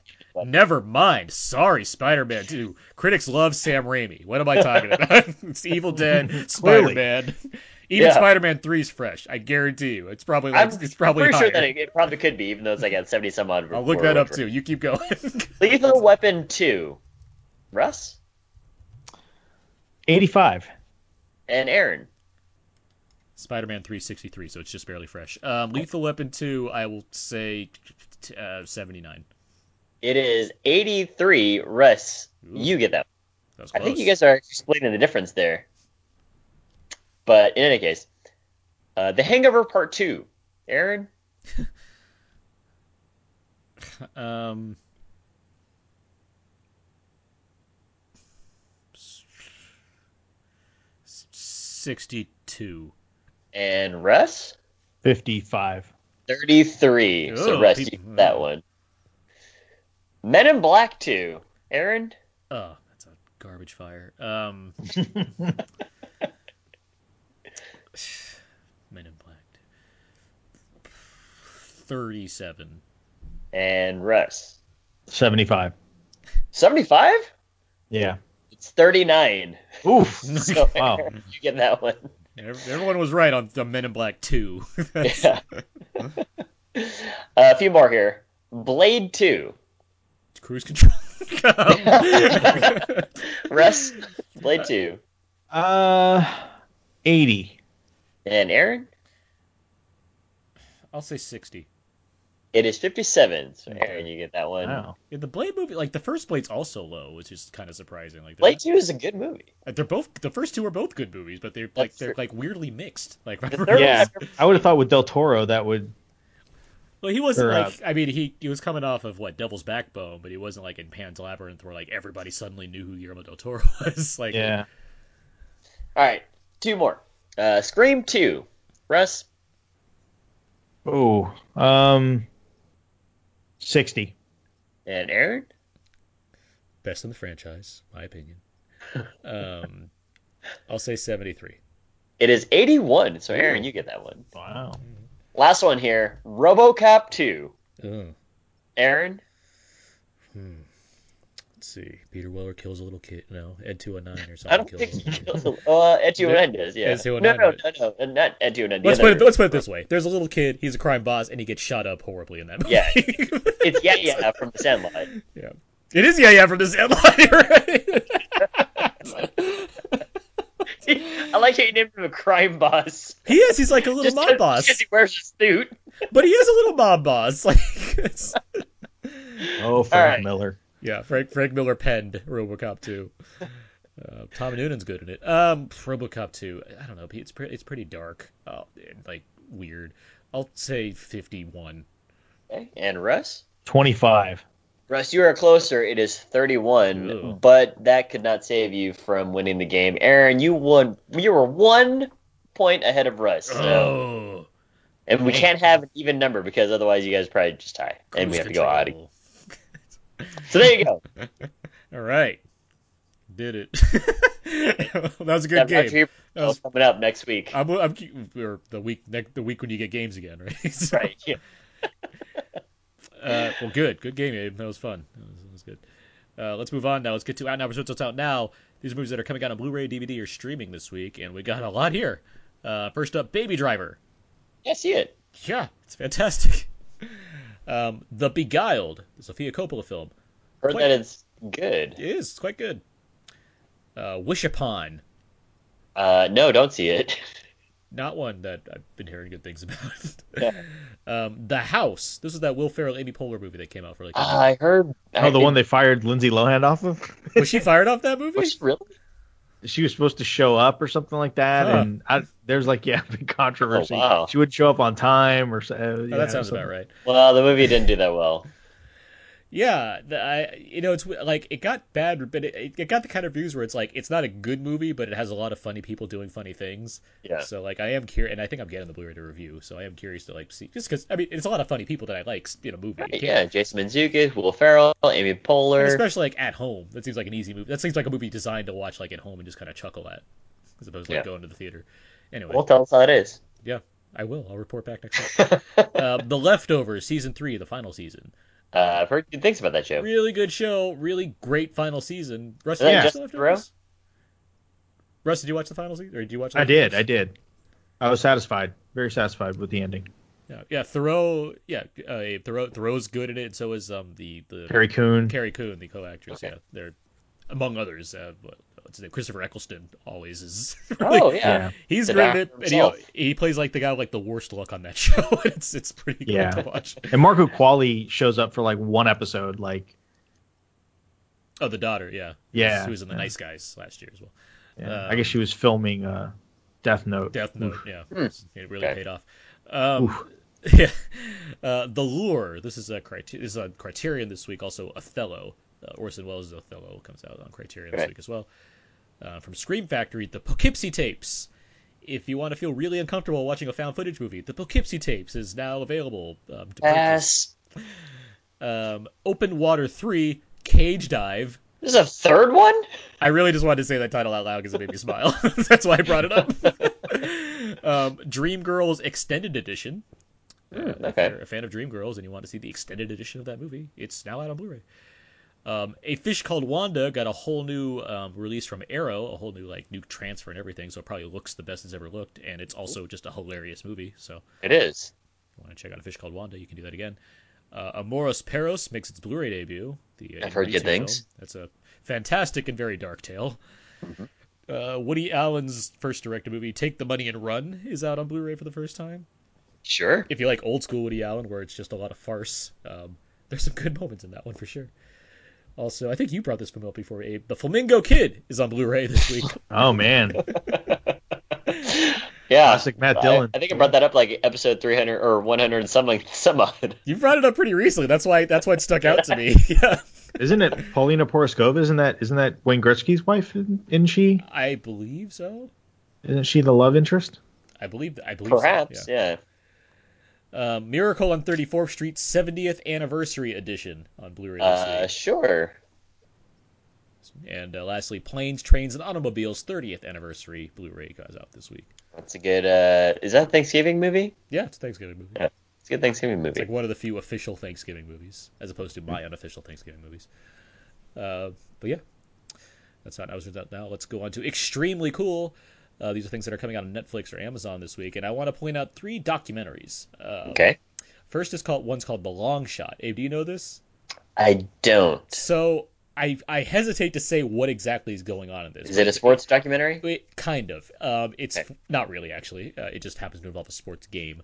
Um, it's 40 minutes. It does not take long to watch, and it's about a person that was wrongly convicted of murder, and the most unlikeliest of reasons as to how he got off is explored in this film. And I'll just say it's it's very much. Wor- I like. I so want to tell you. Am I going to be mad when I see this? no, you're not. No, it's going to be awesome. You're going to watch it and be like, "That's awesome that this is how this person got cleared of these charges." Okay, you, you, right. you know that in advance. You know that this guy got off. Uh, Okay, So, but right. so it has a That's happy not a ending. spoiler. Okay. Yeah, it has a happy ending. But the reason why I think is fascinating, and so I just say watch the long shot on Netflix. It's so worth your time. All right. Uh, it's only and it's only 40 minutes. Like it's not even that long. Okay. Um, let's see. Also, what else is here? Uh, so, uh, the death and life of Marsha P. Johnson. Um, it's a person involved in the Stonewall. Um, Oh, okay. from back in the 80s, and the Skyjacker's Tale, which I forgot the exact reasons why I put this, but it's, it's something involving like a real life. Um, uh, like midair heist that happened, uh, but it's a documentary that goes over this. story Not involving Bane? not involving Bane or the cast of Cliffhanger. Uh, so it's um, Leon? yeah, Leon. Leon. Anna and I and Scooter just watched Cliffhanger a few weeks ago, actually too. John Lithgow is a pretty Uh, good villain. but yeah, as opposed to movies, you know, there's plenty of movies and TV shows on Netflix or whatnot. I, I want to put out these uh, documentaries that are out there because Yeah. they're pretty. I love documentaries. I, I watched The Long Shot, and that's a good one for sure. But also, you know, they have other ones. Well, you watched. A, you watched. Did you watch a mockumentary? Oh yeah, the, oh well? yeah, they are because we haven't been on. We had our 300 of it. Um, American Vandal is also on Yeah. Netflix, which is a yes, it is a in That the, trailer is hilarious. It's in the style of like making a murderer or serial, like these kind of true crime things that have become popular, and it's very good. American Vandal. It's it it's it's funny. It's eight episodes. They're all like about a, ha- a little over half an hour. It's funny, but also it's the mystery's quite compelling. Like I was less like by the end of it, I was less concerned with the Who kind actually vandalized? well, like it's because it's, it's it's a bunch of But it's dick fake, jokes. too, right? Yeah, it's Like, fake. it's It's, not- complete, it's not it's not real. like It's not real, but it's a bunch of dick jokes. But at the same time, it kind of it, it somehow elevates the material beyond just that humor to get into like I actually want to know w- what happened here and the kind of message it's going through is kind of poignant. By you get, by you get, I'm telling, Abe, when you watch this, you'll I'm get back watch to me because I do. and we'll, think- we'll have to do like a no no nights. it because it's like that was actually like it was a really interesting story to see unfold, and I think there's some good acting in it too. Like, so it's it's it's it was impressive. Again, the trailer when I was watching it, I wasn't sure if it was real or fake. I had no context. Well, I just it- watched it. I I was mean, like, yeah, yeah, "This is amazing." it's certainly fake, but it, it commits to the bit. That's for sure. Yeah. So. That that's what I love most about things that are fake when they commit to it. Like, Yeah. you know, that's why we love the FP. Well, that or like like Lonely Island stuff, where something I like about the Lonely beyond just the lyricism. I think the they have an eye for detail that you can see in pop star or their music videos, like I'm on a boat or whatnot, where it's like it's they very much know what they're parodying, and it works well to you know and to further to go into that genre as opposed to just making fun of it, which it is, but it has a clever way of doing it. Anyway, the American American Yeah. Vandals also on Netflix. Cool. Let's uh, next week's show. Next week, um, we we have a couple things. We have The Foreigner and we have Happy Death Day, which are both getting wide releases. And I can't, I don't know how to weigh which one needs to be talked about more than the other. So I think we'll probably just have like a double episode or whatnot. But Abe, I don't think you're going to be around next week. I'm not gonna be on. I'm gonna be out of the. I'm gonna be out of town for uh, for work. But uh, yeah, uh, I'll I'll be listening in. Okay. I mean, I can tell you what I thought of The Foreigner right now, but I'm not going to do that. I'm going to wait and you wait. So because I've seen it already. but, but I am curious about Happy Death Day quite a bit too. So uh, yeah, let's do the last thing here, which is what should people go and see now, and what do you plan to see next? Russell, what should people see in theaters right now? Um, I I would say Blade Runner 2049. Yeah, I mean, there's not really a whole lot else out there. The only other thing I would say, and this is something I haven't seen yet, but I I still want to see, is Kingsman: The Golden Circle. Oh yeah, Um, it's fun. so It's it's That's uh, all right. I had fun. what do you what do you plan to see next? Uh, probably the next thing I'll probably see is probably Thor Yeah, Ragnarok. It's Thor. Uh, let's, Nice. let's- I- let's face it, it's Thor. yeah, yeah. I don't think there's anything else uh, between now and then coming out that's really uh, pulling me to go see. Abe, Uh, definitely recommend Blade Runner 2049. And what I'm seeing next, I, I want to watch uh, the Florida Project, and I also want to catch the Jake Gyllenhaal movie uh, that he just made. Stronger? Uh, is it? Yeah, Stronger. Because it's I've heard out. good things about it. yeah. But uh, yeah, I'm trying to catch up on some of the smaller films, I guess. Yeah, the Florida Project is definitely one I need to get on as soon as I can because that that trailer is like one of my favorite short films of the year. It's such a good I know, trailer yeah, that trailer Willem Dafoe fantastic. being non creepy in a movie. It's like that's nice. Um, but yeah, uh, I would yeah if you want to see something in theaters that's in wide release, go see Blade Runner. If you want to see something else that's in wide release, go see Mother because I cannot keep saying this enough. Nope, I think don't see Mother. Is Don't fantastic. Go see it. Waste of your go time. Mother. Not a waste of your time at all. It's fantastic. You Watch get- on your watch on your 4K TV. do not do that. See it in theaters because then more movie studios make more movies like it. Um, the next thing I'm seeing is Last Flag Flying, the new Richard Linklater movie, actually, which I'm very excited. Oh, about. nice. Um, as well as Happy Death Day. So I'm, I'm Okay. looking forward to, I'm, for various reasons, I'm looking forward to both of those movies. Yeah. Um, and yeah, I think that's going to do it for this week's episode of Out Now with Her Name. You can find more of my work on my personal blog, thecodeofzeke.com. All my written movie reviews are over there. Also, actually, I should I haven't mentioned this out loud yet. Um, I'm writing at another site uh, now called uh, We Live Entertainment. That's a site that friend of the show Scott Menzel uh, runs, and so I've been contributing reviews and other work over there. So yeah, feel free to check out that site as well. We Live Entertainment. Um, I'm also on Twitter at Aaron's PS4. Abe, Far more fun stuff over at uh, Instagram, Oakley Doakley, Twitter.com slash Wallersmoose, hashtag San Diego is a dump, hashtag Blade Runner 2049. Uh, also, sports podcast, Sub 640, with uh, my buddy Matt and I. And uh, you can listen to us uh, everywhere. like I've been waiting for you for weeks to mention this other podcast you've been doing, and you just rushed We've been right doing into it in secret, making sure that it's, it's uh, fi- that we're, finally out. we're steadying the ship here. Yeah. Um, Russ, where, Russell Latham, where can people find more of your work online? Uh, go to hhwled.com and stay on the lookout. Uh, Johnny M and I have got got something in the works cooking. Uh, we've been I haven't announced this anywhere uh, prior, Oh, and I haven't talked to exclusive. John. Exclusive. Yeah, it's exclusive. I haven't talked to John about this, but but oh well, I'm gonna do it anyway. Um, we're working on a 4K uh, podcast. Oh. so Ooh. So we talk about uh, you know UHD releases and uh, you know some of the hardware and equipment and news related to to the 4K scene. Um, so we've got some we have got some ideas down. We're just waiting to do it, and that's probably going to be a YouTube show. Um, so yeah, because we want to incorporate some you know pictures and uh, screenshots and things like that. So I got. I got to hook you up with Brandon Peters around the show because he does plenty of reviews for Why So Blu with 4K. Um, and, nice. But uh, Yeah. But no, that sounds awesome. Um, you can find more of the other episodes out now with their name over on iTunes as well as on Audio Boom. Hear us over at Russell's Network, HHWLOD, SoundCloud, or Podomatic. Feel free to email us any thoughts you may have had on Blade Runner 2049 or anything else we discussed this week over at outnowpodcast at gmail.com. You can write on our Facebook wall, facebook.com slash podcast, or you can tweet us at twitter.com slash outnow underscore podcast. And of course, send us plenty of clown gifts to Abe over at outnowpodcast.tumblr.com. Maybe that's what that clown was for the feedback. it might be. I hope. I so hope that is. Re- respond to us. Tell me that that clown. Yeah, tell us, Joe. Joe, tell me that that clown gift was a response to Abe. um, and of course, hashtag send Abe clowns. Uh, Russell Latham, thank you very much for joining us. Thank you, this evening. Russell. Thanks for having me, guys. And thanks again to Dr. Ali Mattu for joining us as well. Thanks, Dr. Uh, Ali. Glad to have you both on to discuss Blade Runner. I feel like we went plenty in depth on the film without actually spoiling too much about it. You did a really good Uh, job. Yeah, so with all that said, that's going to do it for this week's episode. Um, and we'll see what happens with Jackie Chan and Groundhog Day horror movie next week. But until then, so long. And goodbye.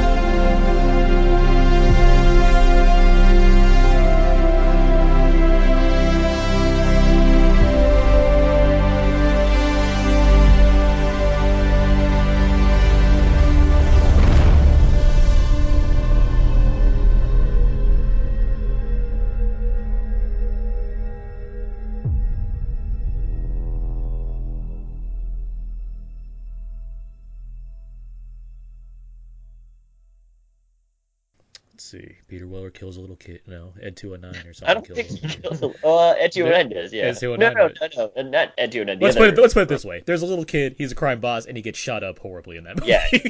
It's yeah, yeah, from the Sandlot. yeah. It is yeah, yeah, from this Sandlot, right? I like how you named him a crime boss. he is. He's like a little Just mob boss. Because he wears a suit. But he is a little mob boss. Like, it's,